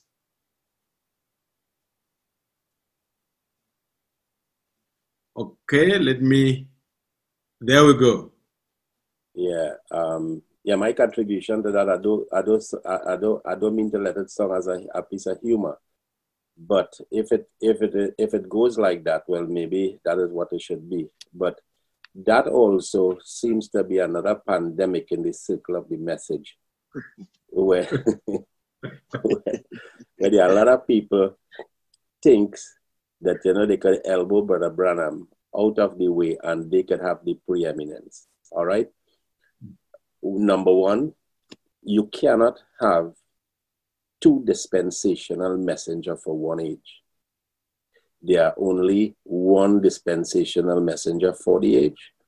And that dispensational messenger influences the age. If you check statistics, you will see that St. Martin was not born inside of the period of his chronological age bracket dispensation, but he died before his age opened. But yet he was the influence for that age, St. Martin.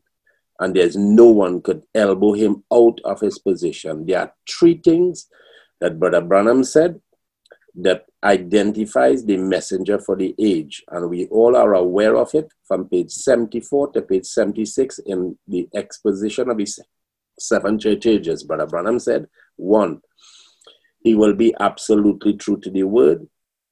He will be vindicated in the ministry of the messenger, and he will walk in the footstep of St. Paul. These are the three things that governs the ministry of the age.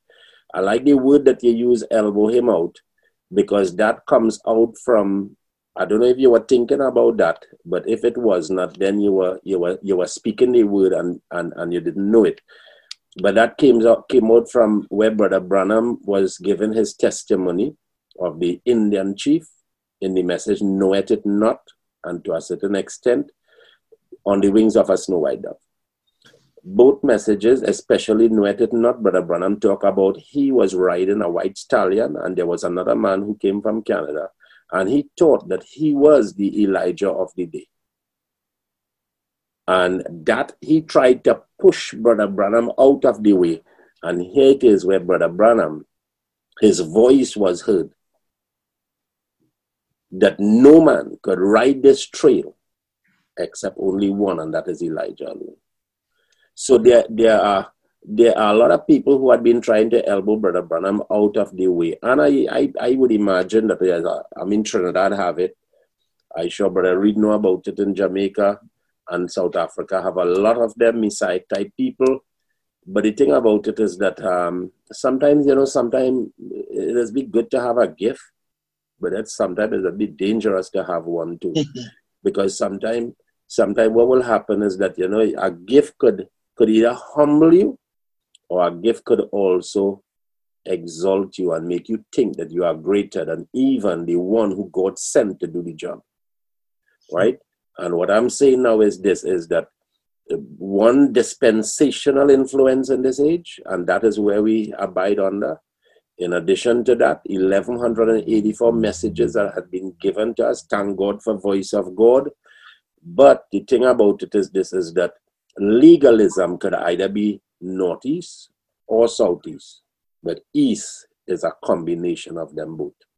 Okay. And the thing about it is that we are here and we have to understand, if I could say this, a lot of people are searching for vindication now. One will rise up and say, Well, I prophesy this. That that happened in the denominational churches. Then I have message people who are prophesying or who are saying that the prophecies were correct. Eh, for example, this is the time that God had been preparing us for by giving us books and tapes.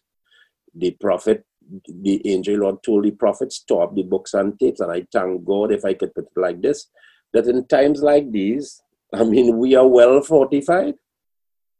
Hmm. We are well fortified. All of us as the bride.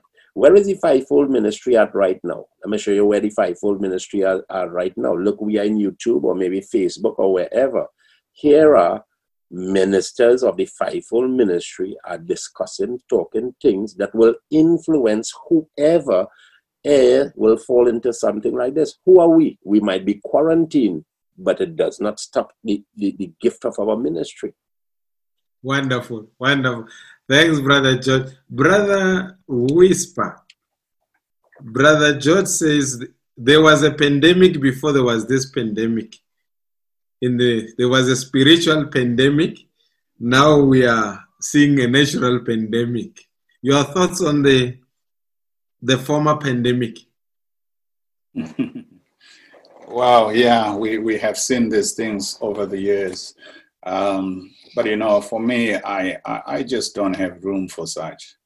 Hmm. Um, one of the things I, I kind of like see is people underestimate the bride.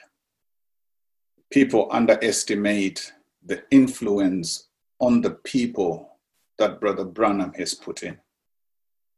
So you, you can have some ministers that will have an inclination and that wants to elbow Brother Branham out, but the bride is got the word inside of her now. Mm. So people will clearly see the folly of such ministers. And the, the pattern is, is always the same. You know they start in a certain direction. You know exactly where they're going to go and you know how they're going to fall. So for us we, we have been taught faithfully by a messenger and we stick with that messenger.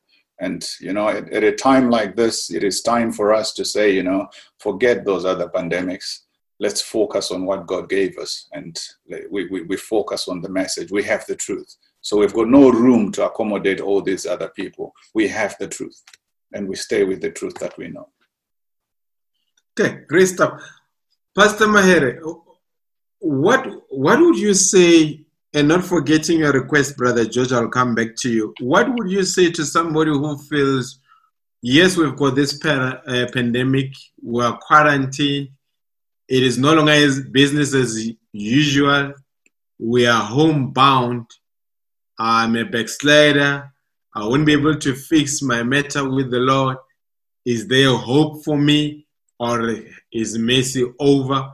What would you say to somebody because a lot of times the devil is busy starting mind battles in various minds around the globe. Okay. Um, yeah. Thank you. Thank you for that question. I think I think the, the whole matter of immunity, where it with, where it actually rests upon is to define the time that we find ourselves in and how we as the fivefold ministry can actually be more effective uh, if if this is a time of judgment i believe it is it is also a time of mercy this is the time where where the high priest came down this is the time where the supreme judge came down and this is the time where the bride is finding mercy in a time of judgment. Uh, and Brother Branham teaches us that God will never bring a people to judgment unless he first warns them. So, uh, to the to the backslider, you know, I believe even in the rebuilding of the walls of Jerusalem, there was a return of the exiles.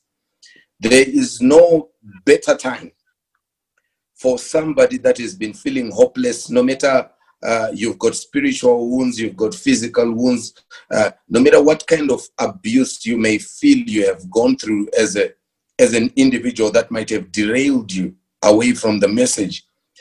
I believe there is a sense that is awakening even to those that uh, have been distanced from the message, you know, in the in the in the old systematic way, that are feeling within their spirits that there is no better time that I could come back and be serving the Lord as this time.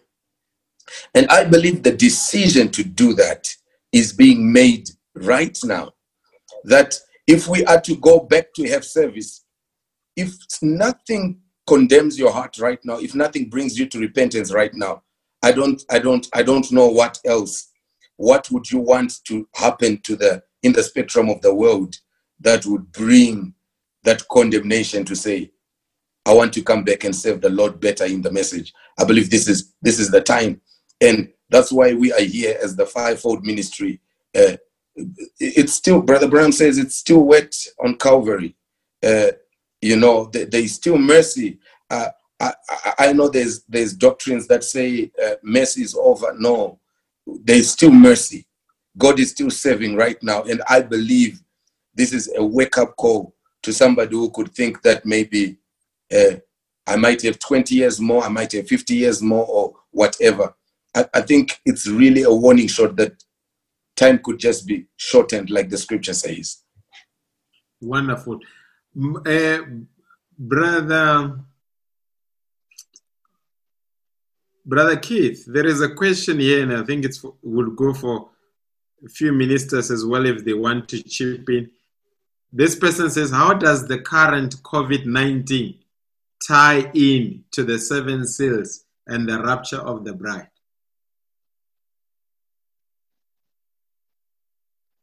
Um, we've said before that we're not saying that this is the plague and this is the last that we're going to see.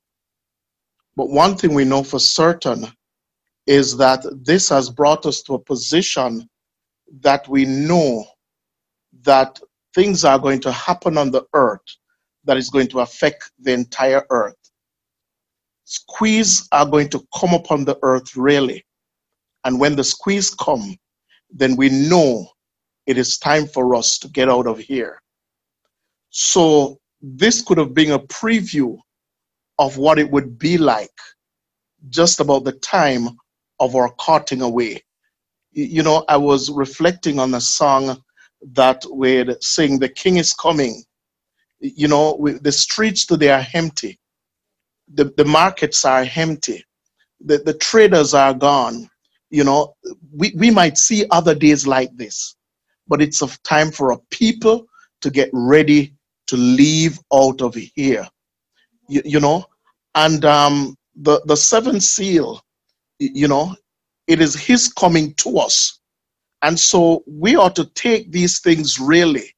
If at all we were at ease in Zion, if at all we were at a place where we figure that is coming might be 50 years or, or 100 years from now, this is a time that tell us, let us make sure that is in us because we're getting ready to leave.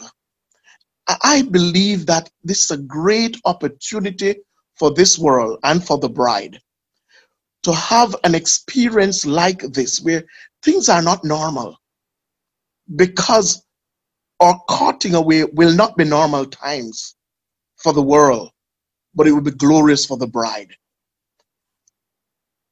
And you know, as I as I look at that message, Why Cry Speak, Brother Branham preached it just before he preached Christ is a mystery of God revealed. And when he preached Christ, the mystery of God revealed, the bride becomes part of that mystery. We've got to realize that this is our time and we ought to prepare ourselves to get out of here because it is time for us to leave.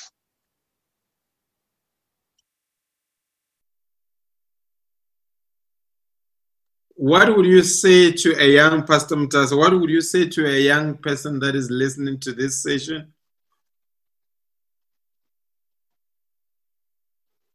While you are coming, uh, pa Pastor, just a sec, just a sec, Pastor, Pastor Kumumuzi, Pastor Sam Kumumuzi. Pastor Sam? Pastor Sam Kumumuzi? God bless you, Pastor Matthew. Yeah, yes, we see you, you've been around. I, I want you to activate your video so that we can see you.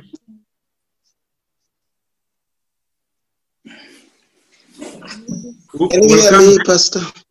We can hear you clearly, but we want to see you on the video. Mm -hmm. Activate your video. Can you hear me? Yes, I can hear you, but we can't see you.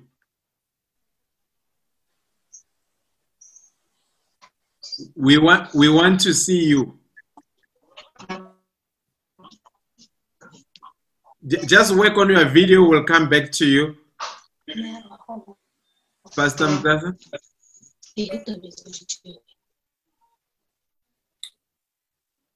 God bless you. God bless you. Um, I'll, I'll, come to that uh, element of the seventh seal amidst COVID 19.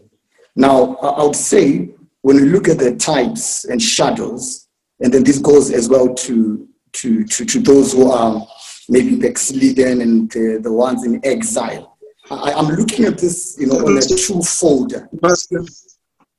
Just a sec. There, there is a. Yeah, okay, you can go carry on. I was saying I'm looking at this, you know, on a, at a twofold view. You know, the first view that I see COVID, um, when you talk about a warning, I, like I mentioned in the first meeting, that when you look at uh, what happened after the departure of Jesus Christ as a prophet of his day, he did not leave any stone unturned. He trained, equipped the people that were remaining and left them with an immunity. And that immunity was connected to the application of the word that was given them. It was not enough to recognize that Jesus was the prophet of their day. It was not enough to recognize the modern events unfolding that it was spoken by Christ but the bride had to take a step further and apply the divine instructions that were given. Now, when, when, when I see uh, the, the seventh seal, we're talking about the opening of the word. We're talking about the preaching to the total lost, speaking things to existence. Now, I'll, I'll draw your attention, uh, if you would allow me to just take you through from the book of Luke, now, there are some interesting things that I would feel maybe pivotal if ever we are going to look at it. You see, Ezekiel 9, it is the declaration of the fall of Jerusalem. And we see that prophecy further expurgated by Jesus Christ in Luke 21, verse 20, when he says, And when you shall see Jerusalem compassed with armies, they know that the desolation thereof is nigh. Then let them which are in Judea flee to the mountains, and let them which are in the midst of it depart out, and let not them that are in the countries enter thereinto. Now, Jesus Christ is coming to put more light upon the prophecy that was given by Ezekiel. And this prophecy is relating to the people that will be alive the time Jerusalem will be destroyed. Now, when you see verse 25 of the same chapter, it is giving the account of the return of the Lord in glory. It shows us 1963 that when we shall see the Son of Man coming in a cloud with power and great glory, and when we these things begin to come to pass, then we look up and lift up our heads for our redemption through it nigh. And when you go down to 29, it now speaks about Israel. Israel, if you check uh, verse 31, from 29, it says, And he spake to them a parable Behold, the fig tree and all the trees. When they now shoot forth, you see and know of your own self that summer is now nigh at hand. So likewise, you, when you see these things come to pass, know that the kingdom of God is nigh at hand. Now, I just want you to see the season that we are living in. We are living in the season where 63 is fulfilled. The Lord himself descends with a shout, with one foot upon the land, another upon the sea. We are witnesses of the restoration of Israel. That's 1948, as given uh, on, on, on verse 31. But amid such a time, if you go further to verse 34, the time Israel comes back, the time the cloud comes in, he also says, verse 34, and take heed to yourselves lest at any time your hearts may be overcharged with surfeiting, that's a hangover, and drunkenness and the cares of this life, so that day come upon you unawares. For as a snare shall it come on all them that dwell on the face of the whole earth. Watch ye therefore, and pray always that ye may not be accounted worthy, that you may be accounted worthy to escape all these things that shall come to pass and to stand before the Son of Man. Now, I'm trying to show the dispensation where Israel returns. The dispensation, the Lord comes with one foot upon the land in a cloud. It is the same dispensation you see drunkenness as it was in Daniel chapter 5, where people are drunken and God is encouraging them to watch and pray. Now, this is 2021. Now, when you come to 22, you see a certain remark that Christ makes on verse 15. He says, And he said unto them, With desire, I have desired to eat this Passover with you before I suffer. Now, this is Christ's dimensional travel before he was about to die. He had a desire to commune with the people. Now, in this season, in this season where we see all these things fulfilled, God has a great desire to commune also with us before a dimensional travel. Now it comes now to Luke 24. If I should end on Luke 24 and show how uh, people fail to interpret modern events and to act accordingly. Now, be- before you come to 24, 23, it is the rejection of Christ. It is the rejection of the word and is the word speaking for itself weep not for me weep for yourselves. But now when you come to 24 after he was crucified you see them weeping. And then he comes now to correct. This is not the time to weep because i told you these things must be fulfilled. And god was expecting them to interpret the modern event of that crucifixion and understand that there was a promise of pentecost that was laying ahead now, what am I saying? Amidst this, to the young people or to anybody else, I believe it's a season where we see all these things. It's a season where we see the fulfillment of what Christ has spoken. And as in AD 70, there was need for a people to heed the voice behind the sign. The twofold part is people must prepare. Because if we don't use this time for preparation, there may not be another chance for us to come into the fold. And to those as well, like Jonah, you know, when the calamity fell upon the ship, it was not necessarily that the heathens were wrong. There was a believer out of position, and there was a plague that hit the ship. But the plague was communicating to Jonah that Jonah, you're out of place. And when Jonah repented, everything came to a still. So to, to those also who may be bright material but left the path, God is saying to you, come back to the fold. And then you will not miss, you know, what is about to happen, which is the dimensional travel. Maybe allow me to leave it there, lest I go and uh, check all the time. Uh, Pastor George. Hello. Does everybody see what is on the screen? Hello. I can see it. Yeah. Pastor, can you see it? Brother, uh, brother Mahere, just unmute him for me.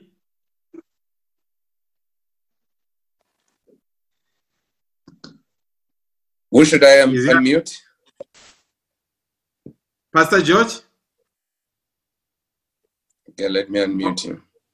while we are trying to get him, Pastor Gwena, Yes, sir. what would you say? I think I've just put up the map of the coronavirus.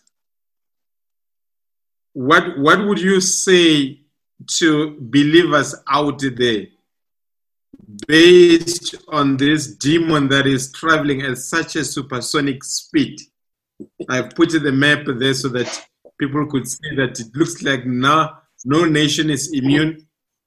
Africa is a late comer, but it's coming anyhow. But America, I mean, there is blood shed in America. You, where you are in the UK, uh, your your thoughts on somebody that is looking at this and saying, uh, being afraid. Wow, what would you say to them as believers, not to the outsider?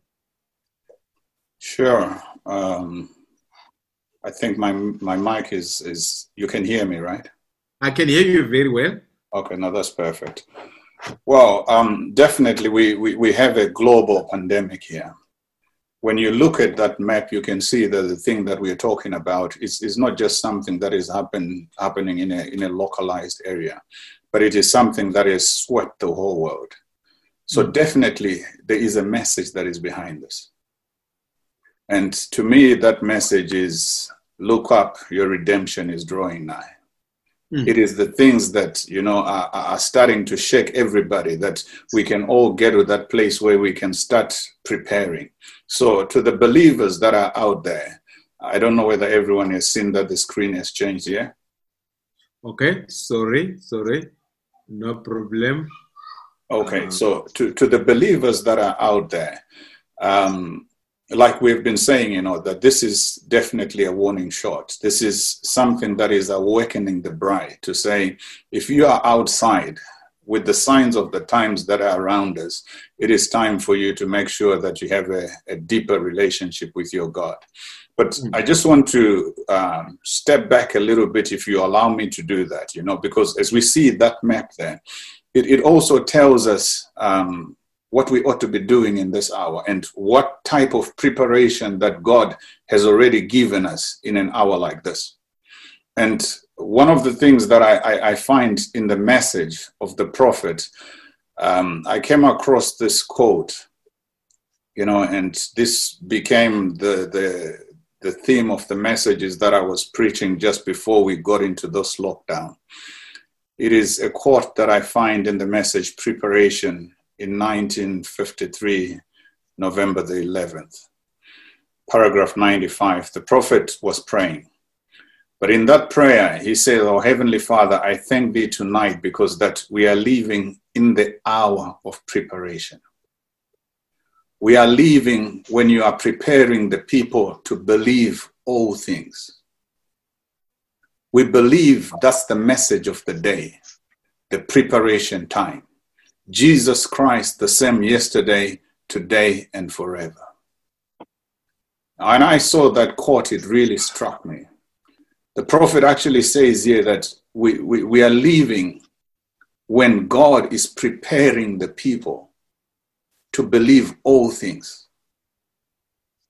We believe that's the message of the day, the preparation time. So, the message of the day is a message that is preparing us to believe all things.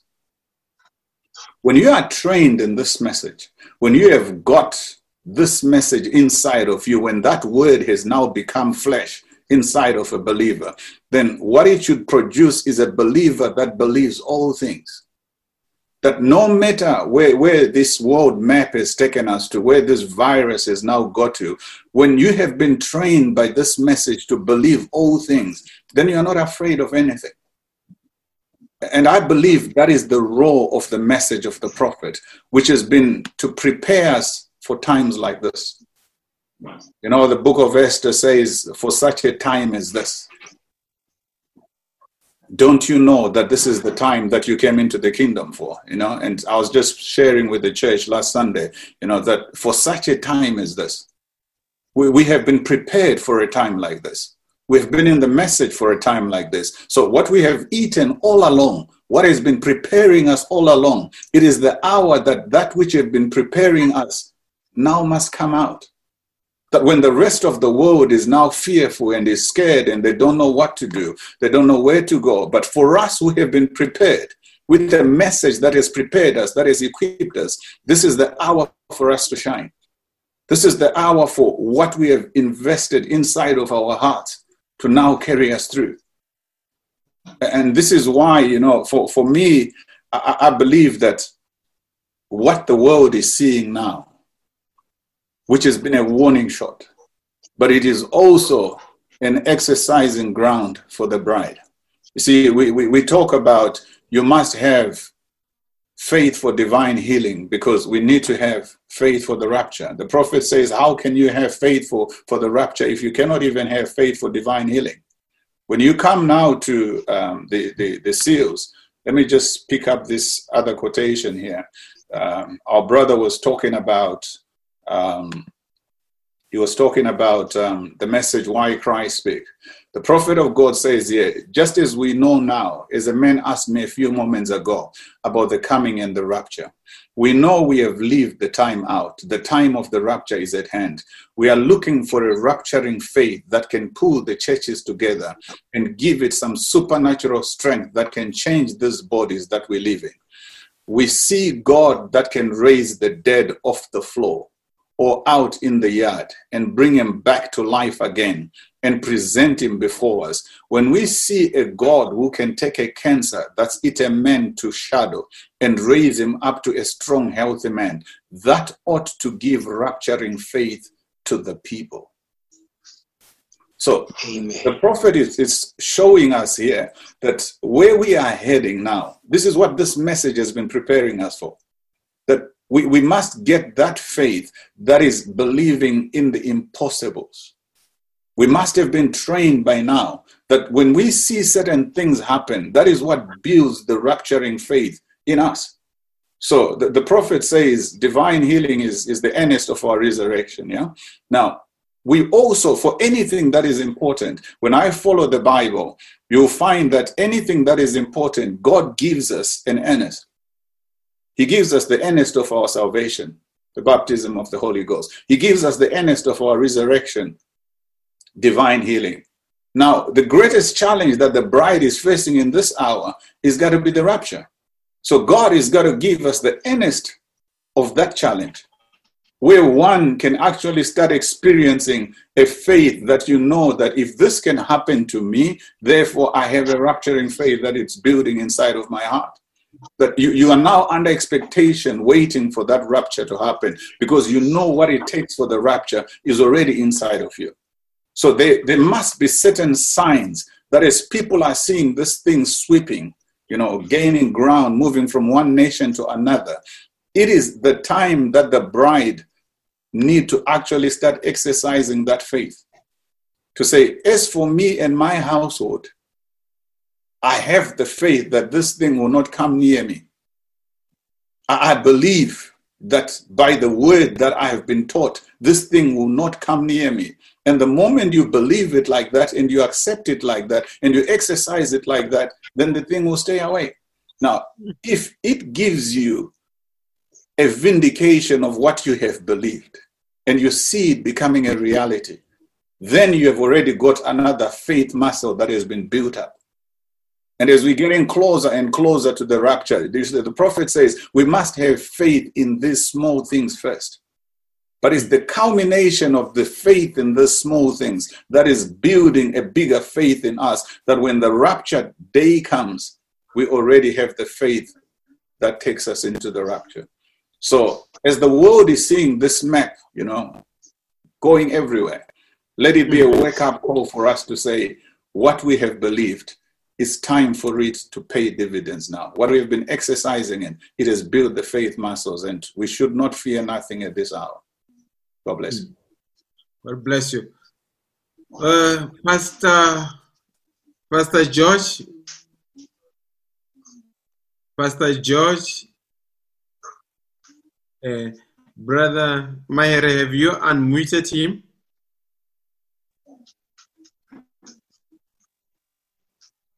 Have you unmuted him?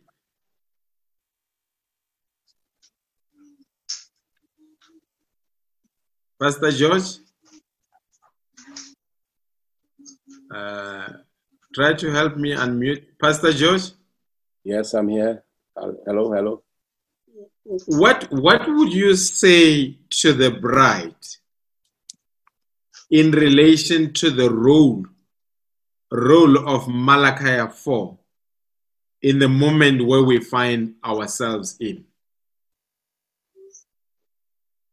Well if, I, well, if I could take it and connect it with the the, um, the geographical um, the geographical map that you have given to us there concerning the this pandemic is um, you know it is evident that the Lord the Lord vindicates himself in all different aspects of things and Lucifer is very much aware of that.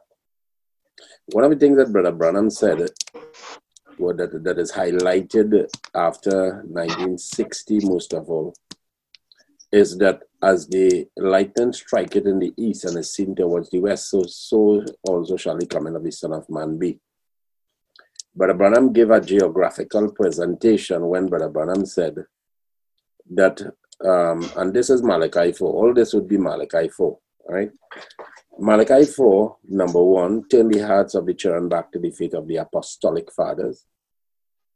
And um, there is something that is greater than even just turning our heart back to the faith of the apostolic fathers because um, Revelation 10 7, Luke 17 30 are scriptures that identify the ministry of the Son of Man that not only take us back to the apostolic fathers, but it go abstract, of which Brother Branham ex- expressed that in the breach message when he said that um, search all the way back to its beginning or its, or its origination. So Malachi 4 turn our heart back to the faith of the apostolic fathers, which is 2,000 years ago. But the ministry of the Son of Man will take us abstract right back to where it was like at the beginning before the fall back to Adam. With those type of inspirations, we realize different scriptures relates to Brother Branham's ministry, of which we know Malachi 4 is one of them, that takes us back 2,000 years in history. But what Brother Branham was showing also is that as the lightning strike it in the east and it seemed towards the west, so shall also the coming of the Son of Man be. And it proves that Satan is very, very much aware of how this message came from the eastern country countries and came across Brother Branham. It came across the Mediterranean. It crossed the English Channel. It came across into England. It crossed the Northern Atlantic. It came into United States of America in Los Angeles and Azusa Street. Then it swept through the Caribbean. Well, Branham didn't say the Caribbean, but I'm staking claims on my rights, um, and Brother Reed would say amen to that. Um, so we we we we um it came across the Caribbean Sea in the southern Atlantic Ocean into the Caribbean Sea and came through Jamaica and came all the way down to the most southern part of the Caribbean, which is in Trinidad. And then Brother Branham said, and what is the attraction in the mountain? In 1965, messages there, Brother Branham said, event made clear by prophecy. He said, and he said, and there's a man that could turn on the light, Brother Branham said, he said, 15,000 miles will take it across the Pacific and it go back east again. Just like the gospel of Malachi 4, Revelation 10 7, Luke 17 30, and all the typological references that we could find in Genesis 18 and otherwise. What we could say is this is just as the gospel traveled from the east and came towards the west and will go back across the Pacific and then the, the, the, the, the ring of fire that is identified in the Pacific Ocean that testify of the wrath of God that he, he spoke of in, Matthew, in, in St. Luke chapter 20, uh, St. Matthew chapter 24, St. Luke 21, Mark chapter 13, but Amadiba did uh, made mention of St. Luke chapter 21. What I could say is this is that Satan is a very excellent impersonator. Because just like you're geographically identified, you notice where it started? It started in the east. It traveled across the Mediterranean, across the English Channel, across the Caribbean Sea, and it will go back across the Pacific uh, uh, Ocean. Judgment is in the West Coast.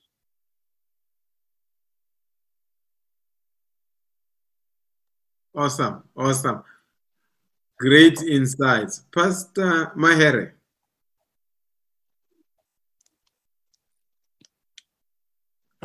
Yes, Pastor Madiba. What I want, what I want to know from you, the the role of Brother Branham. What would you say to the believers about the role of the prophet in this time? Okay. Um, you see, we can never overemphasize uh, the importance of the prophet in the life of the believer from the day that they have um, believed the message. I think uh, in our in our first session there is a, a, couple of quotations that we we debunked and uh, that were speaking to Brother Branham already foreseeing such a day like this uh, where he was he, he, was speaking in relation to the day of of Moses, where he talks about in that day they will try disinfectants and disinfectants will not work. They will try using uh, putting on a mask and the mask will not work, and they will try let us go underground. He says, and underground will not work. Now, uh, there is no voice in this day that he has already given a prepared message. Uh, one of the ministers spoke about stored food. Uh, it's it's already the, the message is already prepared for the believer today. There, there is nothing that's foreign that's going to come. And William Branham is the one that has done this. And even to some of the people that we have tried to reach out to that were, you know, in doubt of, of the prophet, uh, this is the time that the conscience of people are now being awakened to the to the prophet. Uh, Brother Branham speaks and he says, one of these days we shall realize that this gathering, he says, I was thinking about it when I was coming to church, that this gathering that we are doing is going to soon be a fond memory. It's the voice of Malachi 4. He, he says, uh, very soon you shall see a tag that will be dropped upon our churches if we refuse to sign up with the World Council of Churches, which says the church is closed.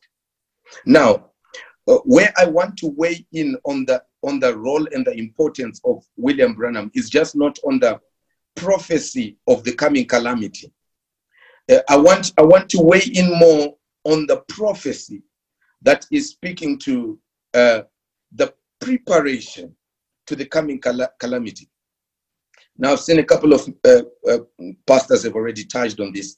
Brother Branham says, Seven thunders may he show the bride how to prepare the great translation faith. Uh, now, I, I, I think there is, there is quite a need for us to look into that, uh, to look into what prepares the bride for the great translation faith. Because I've, I've, I've heard uh, some, some contributions on the Holy Ghost. If you have the Holy Ghost, does it mean that you're immune from the disease? And that has been answered beautifully. But uh, this is this is what I believe from what I see Brother Branham speaking. Brother Branham says justification gave way to sanctification. Sanctification gave way to the baptism of the Holy Ghost. And then he says, and the baptism of the Holy Ghost made room for the Holy Ghost itself which is the immunity now that we are looking for in this hour. It is not just the Holy Ghost whereby you are just being born, because when you are when you are born with the Holy Ghost, you are a baby. You have to grow all the way up to the top of the pyramid where you receive the person of Christ. So the preparation now, Brother Branham he says, he talks about the hidden manna. He says, now we need men that are trained that can take this hidden manna and give it to the congregation. And this hidden manna, he goes on to tie it with the third pull. And I believe the part of the third pull that is tying this to is the opening of the word because we have got the preaching to the total lost, which you said the beast will not, re- will not repent. We've got the speaking things into and out of existence, which I see there is much emphasis on, but that's not where the great translation faith is. The great translation is on the open word. Now that's what's preparing. That's the hidden manna, That's what's preparing us now for that. He says, now the church ought to be this far. So, so, so, so, so to me, at this at this point in time, if we're saying this is grace period, or if we're saying uh, this is a warning shot, to me, the message that uh, a pastor out there or a believer out there should concentrate themselves on is not a prosperity gospel. It's rather now to come back to the mystery truth that will now take us. I like what Pastor uh, Pastor George mentioned. He says, "You see, we are not just going back to Pentecost. We are not going. Our hearts are not just being turned to the fathers of Pentecost. I believe we are going via Pentecost, but our destination is Mark 11. We're going to the third pull faith. We're going back to God having preeminence back into the Garden of Eden now. The original, that's what we are preparing for. And what it takes is them seven thunders. Uh, I can't hear you, Pastor Martin. Okay, great, great input there. Now we've been here for two hours, 30 minutes. I think it's let's let's just I think time flies when you're having a good time. But I think let's let's wrap up. And the best way to wrap up, brother, let me start with brother Keith. Brother Keith, your message to your colleagues at a pastoral level, what do you have for them out there?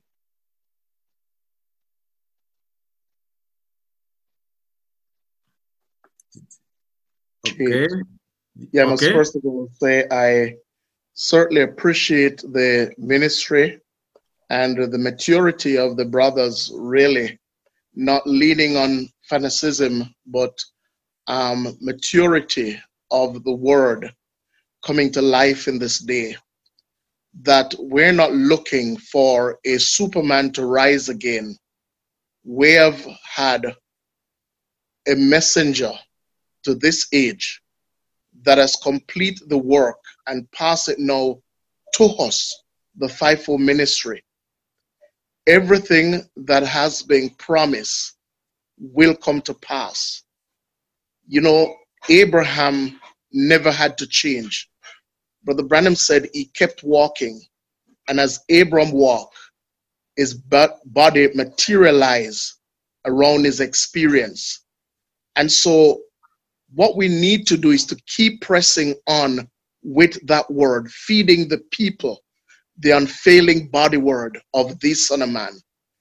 Because this we know for certain that this message that we've received is not to form another church, is not to put men's person in admiration, but is to prepare a bride for a rapture. And we're privileged to be given the positions that we're in, not because we are better than other men, but by the sovereign grace of Almighty God. May we preach that grace to all men, believe, stand, live that standard, that there's going to be a change of this because this message will produce a body change. It has been spoken, we believe it, and we'll walk right into the manifestation of all that God has promised us for this hour.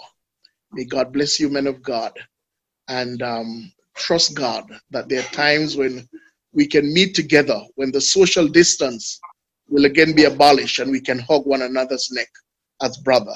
May perfect love abide in our hearts. God bless you all. God bless you. I'm envious of your sunlight there, but nonetheless, God bless you. okay. Brother Mutasa, your, your words of encouragement to your fellow colleagues out there?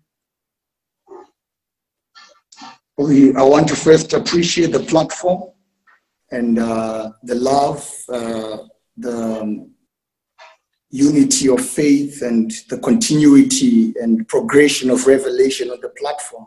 May God bless you, all soldiers of the cross. We appreciate. And um, my, my last uh, message uh, on the platform, I'll take uh, the inspiration from this quotation. Branham says in the handwriting on the wall prison in 56 0902, he says, We are living in the shadows of the coming of the Lord. What can you promise yourself, anyone? What can any nation promise? There is not a promise left.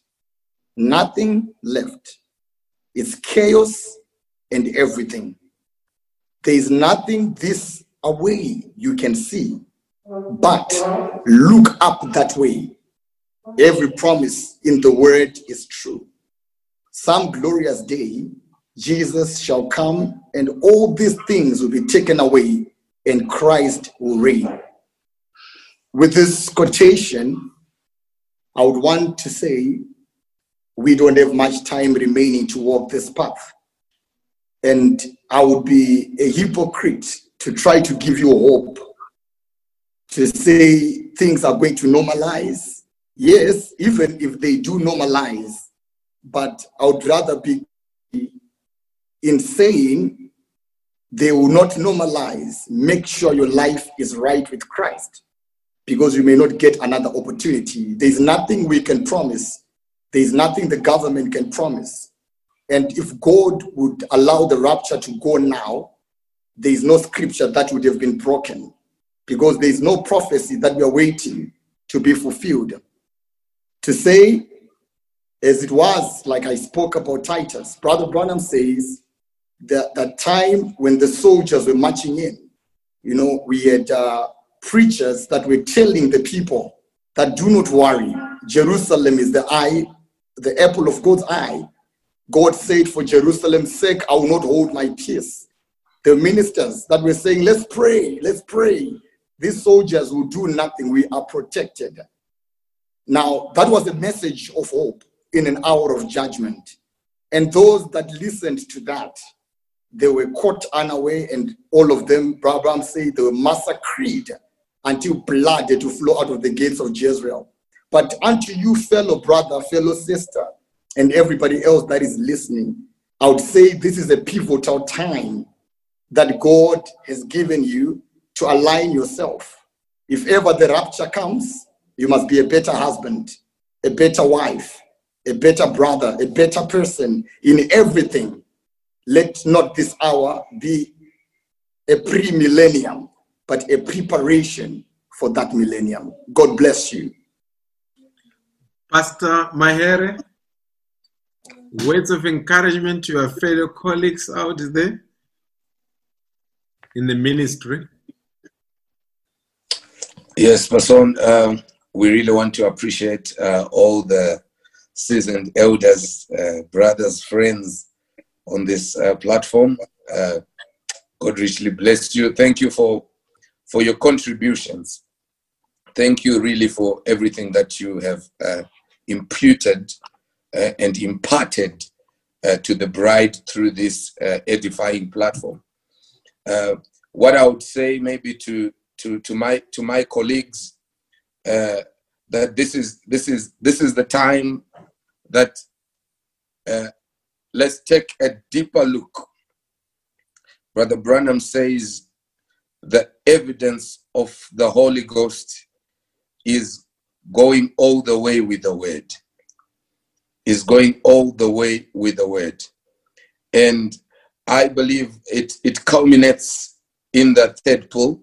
And if I'm, I'm, I'm speaking to, to the colleagues in ministry, I would say that our people, the people that we preach to, are the life that they live is a result of what we preach. And I believe that every season is affected by preaching. And uh, the first two things, the first two stages of the prophet, cannot be what brings immunity because it can be impersonated. I believe it is the final stage of the prophet's ministry that brings that immunity that will bring about a great translation faith that will take us into dimensional travel.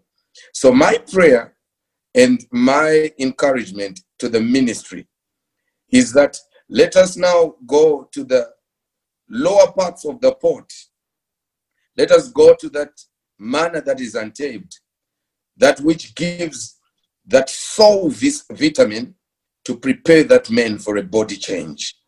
I believe this is this is the time that if God ever gives you an opportunity, uh, you would want to make sure that you have put the right kind of brick in the believers.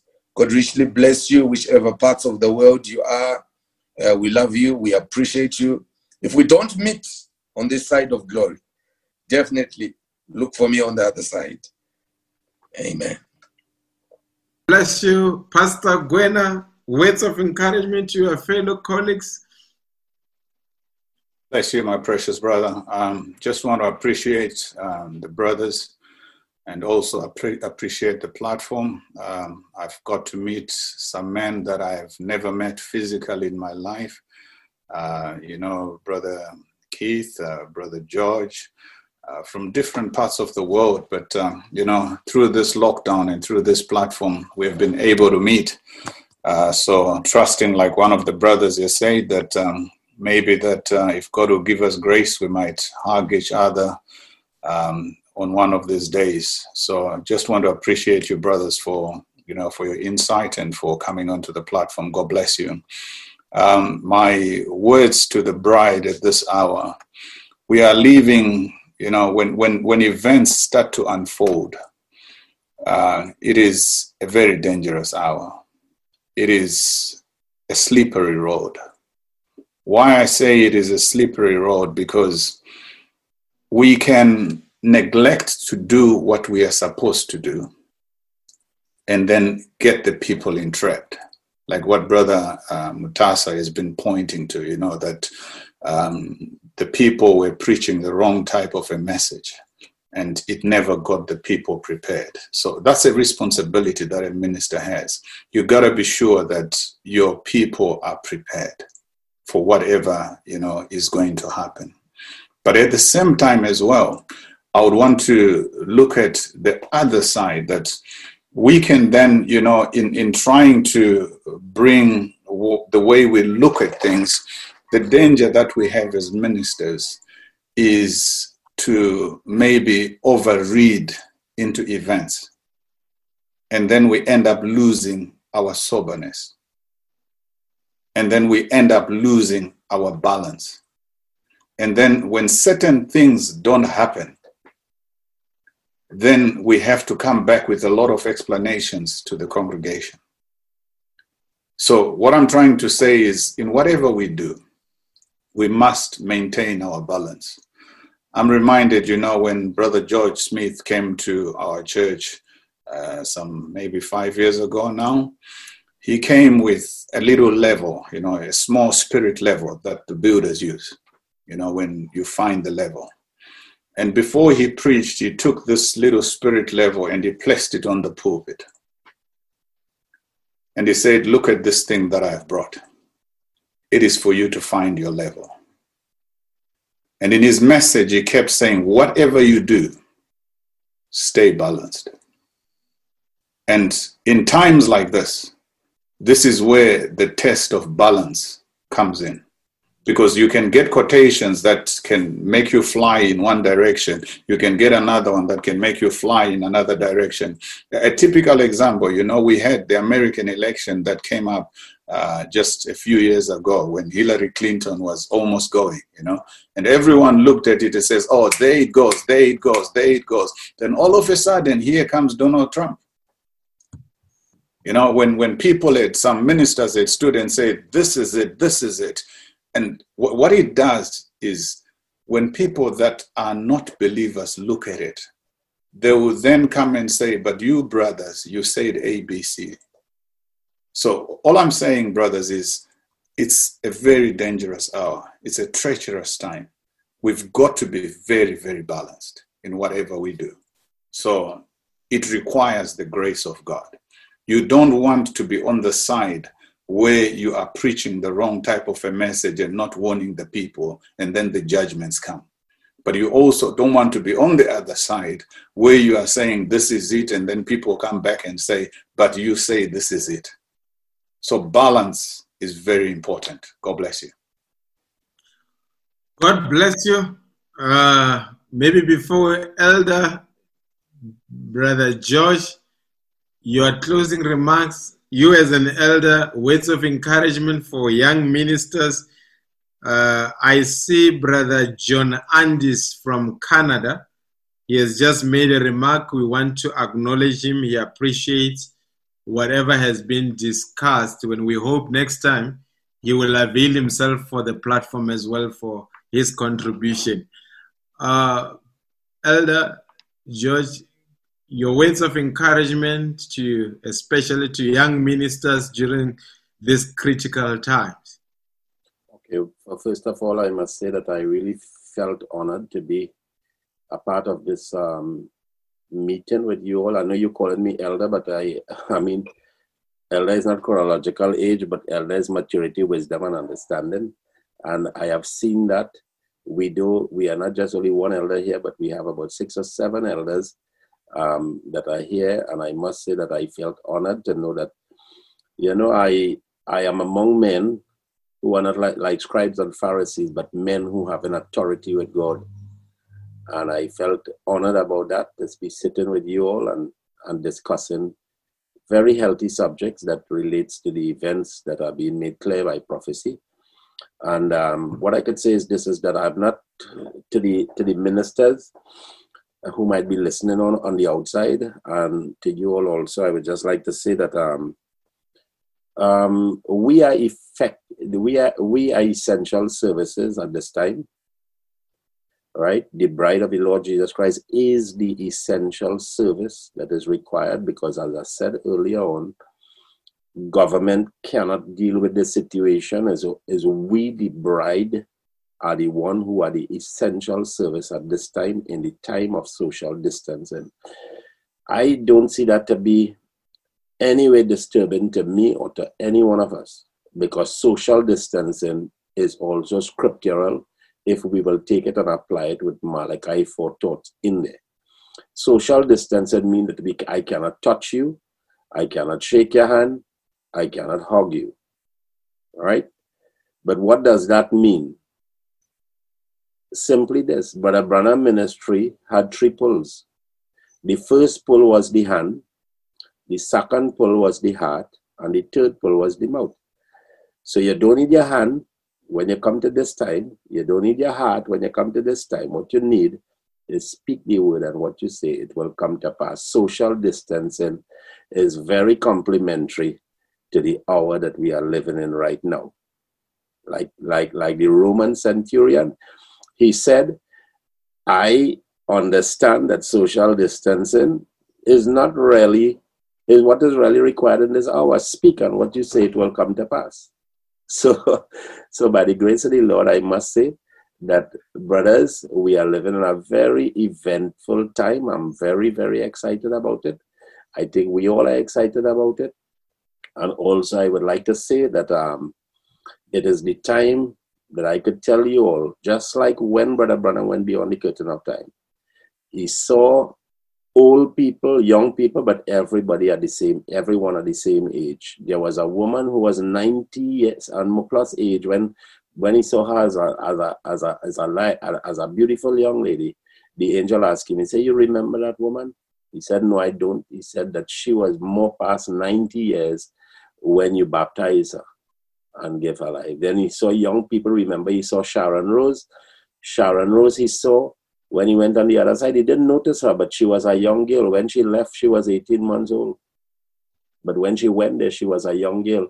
So I would like to say this to, to, the, to the bride of the Lord Jesus Christ that we are living in an hour where people like Sharon will Rose would fast forward and people like that old woman will rewind, you know, and will, we will all come to that age that we should be in. So the thing about it is this, is that um, maybe I could finally say to the brothers, you know, it was an honor. And let us, maybe Paul was talking about our hour two when he said this. He said, be instant, in season. That is like when we had church services and it was okay for us to assemble together, be in season when you assemble together and be instant out of season when you are also in quarantine. Let the people hear our voices. Let it be told that there's nothing could stop us from pressing to the mark of our high calling, which is in Christ Jesus our Lord. So it was a pleasure being with you all. And if you don't know it, um, I don't know if I should say this, but but but um, I don't know if I should say it. This is what I wanted. To, this is what I wanted to, to tell you all earlier on. All right it was on the 3rd of March when I returned from a trip that I went to India. Also, I went to, to Dubai. I came across to New York, and then I came back home on the 3rd of March. When I came back home, all right, um, they, this, this, this, this, all this other quarantine thing started and then they closed the borders, etc. So I am I am like in the season of those people who came back. You know, who remember I traveled from India, so it was like three days of traveling up almost. You know, I stayed over in Dubai. I preached in Dubai. When I came back home, you know, the, the coronavirus was already spreading. Good. It was like about one week ago that the Lord showed me that um, that is before I, I, I begin to have an experience. The Lord showed me that I was out in, out in the water about 10 feet away from the bank, and on the embankment is like a pavement. My son was standing there. And there it was that I was standing in crystal clear water. And when I look out, look out, I'm not bathing or anything, I'm just standing in the water about chest height. And when I look out into the ocean, coming in to meet me was something looking white I only saw this white thing. My son was about 10 feet away from where I was. And this thing that was coming looking white, it become, you know, from a distance, I realized it's like a dragon-like looking serpent. It's all milky white. And as it keep coming close by, what happened, I realized there was three of them and he's coming in rat. And when he came like about almost five feet away from me, I, I, I literally jumped off the water and went on the bank and he couldn't touch me. And then he rise up in the air, and you could see his fangs, his all his teeth like fang, and it had three of them, all white. I was wondering what that was referring to. One day or two days afterwards, I started to feel sick from my head, as though there's there's some something leaking into my nose, leaking into my throat. I started to feel chest pains and things like these. Right? The symptoms that relates to the coronavirus, I realized that that thing wanted to attack me. That relates to that. And I jumped off and went on the bank I went in prayer and I talked to the Lord about it. The believers prayed for me. I never tell them. I, I am telling you all, but I never told them what, what it was because they could become afraid. Right now, I'm preaching against fear. I'm talking about faith and speaking about divine intervention. And God did that for me. And I was completely delivered from that. So is I am three days sitting talking to you all and I'm very healthy. Hmm. Hmm. God bless you, Brother George, for such a profound testimony. And your take on social and physical distancing, amazing. Third pull has to do with the physical distancing, speaking the weight. Brothers, much appreciated. I really appreciate you know, in the past, a lot of times when ministers got together, Brother Branham mentioned something in one message, he said, It is much easier to sit down around witch doctors than to sit around ministers because the moment you sit around ministers, they become competitive, they become argumentative. But I think this was not the case. Everyone came here, appreciated the perspective, and tried to engage and understand where the speaker was coming from. At no point in time did I sense any contestation. And for that, I salute you. Uh, my parting shot is in the message, The Resurrection of Lazarus. He preached this on the 29th of July 1951. It was an afternoon service, paragraph 76. The prophet said, Brother, I feel real good about it anyhow. What this church needs today is a good revival not a new doctrine, a new order, just a stirring up of what you already know about it. For me, I say, we've got the tapes. I'm saying out to the ministers out there, we've got the tapes. We've preached to our people what they need to understand. We don't need a new doctrine, new order. We just need a stirring up of things that they've listened to from convention to a convention from a tape to a tape, from a spoken word to a spoken word. And this is not a time to be shaken in any way. We have had our Moses who foretold these things. We've got thou says the Lord. And people that have got thou says the Lord should never be shaken in any way. So it's about time that we return back, listen to the tapes, stick to what your pastors have taught you, and to our ministers. Brother Branham has prepared us for a time such as this. And everything that we need is available in these tapes and in this spoken word. Let's encourage the believers to listen to the tapes, but no, for, no coronavirus formed against the bride shall prosper. Brother Branham said the last thing that the devil can threaten a believer with, he says, is death. And the beauty about it, Brother Branham says, when a believer meets death, then there is a God of the resurrection. So we are not shaken in any way. Here's a great testimony from Brother George. I mean, he traveled from India via Dubai, New York, which those are hotspots, and he's here. God has delivered him without going to a medical doctor. It tells you that this message, it is the antidote. No believer anyway should be shaken in any way. We know what we've been taught, we know what we've believed, and let us go and just have a stirring up. Let's have home based revivals wherever we go. Listen to the tapes, have family altars, will never be shaken in any way. And brothers, thank you so much for your time.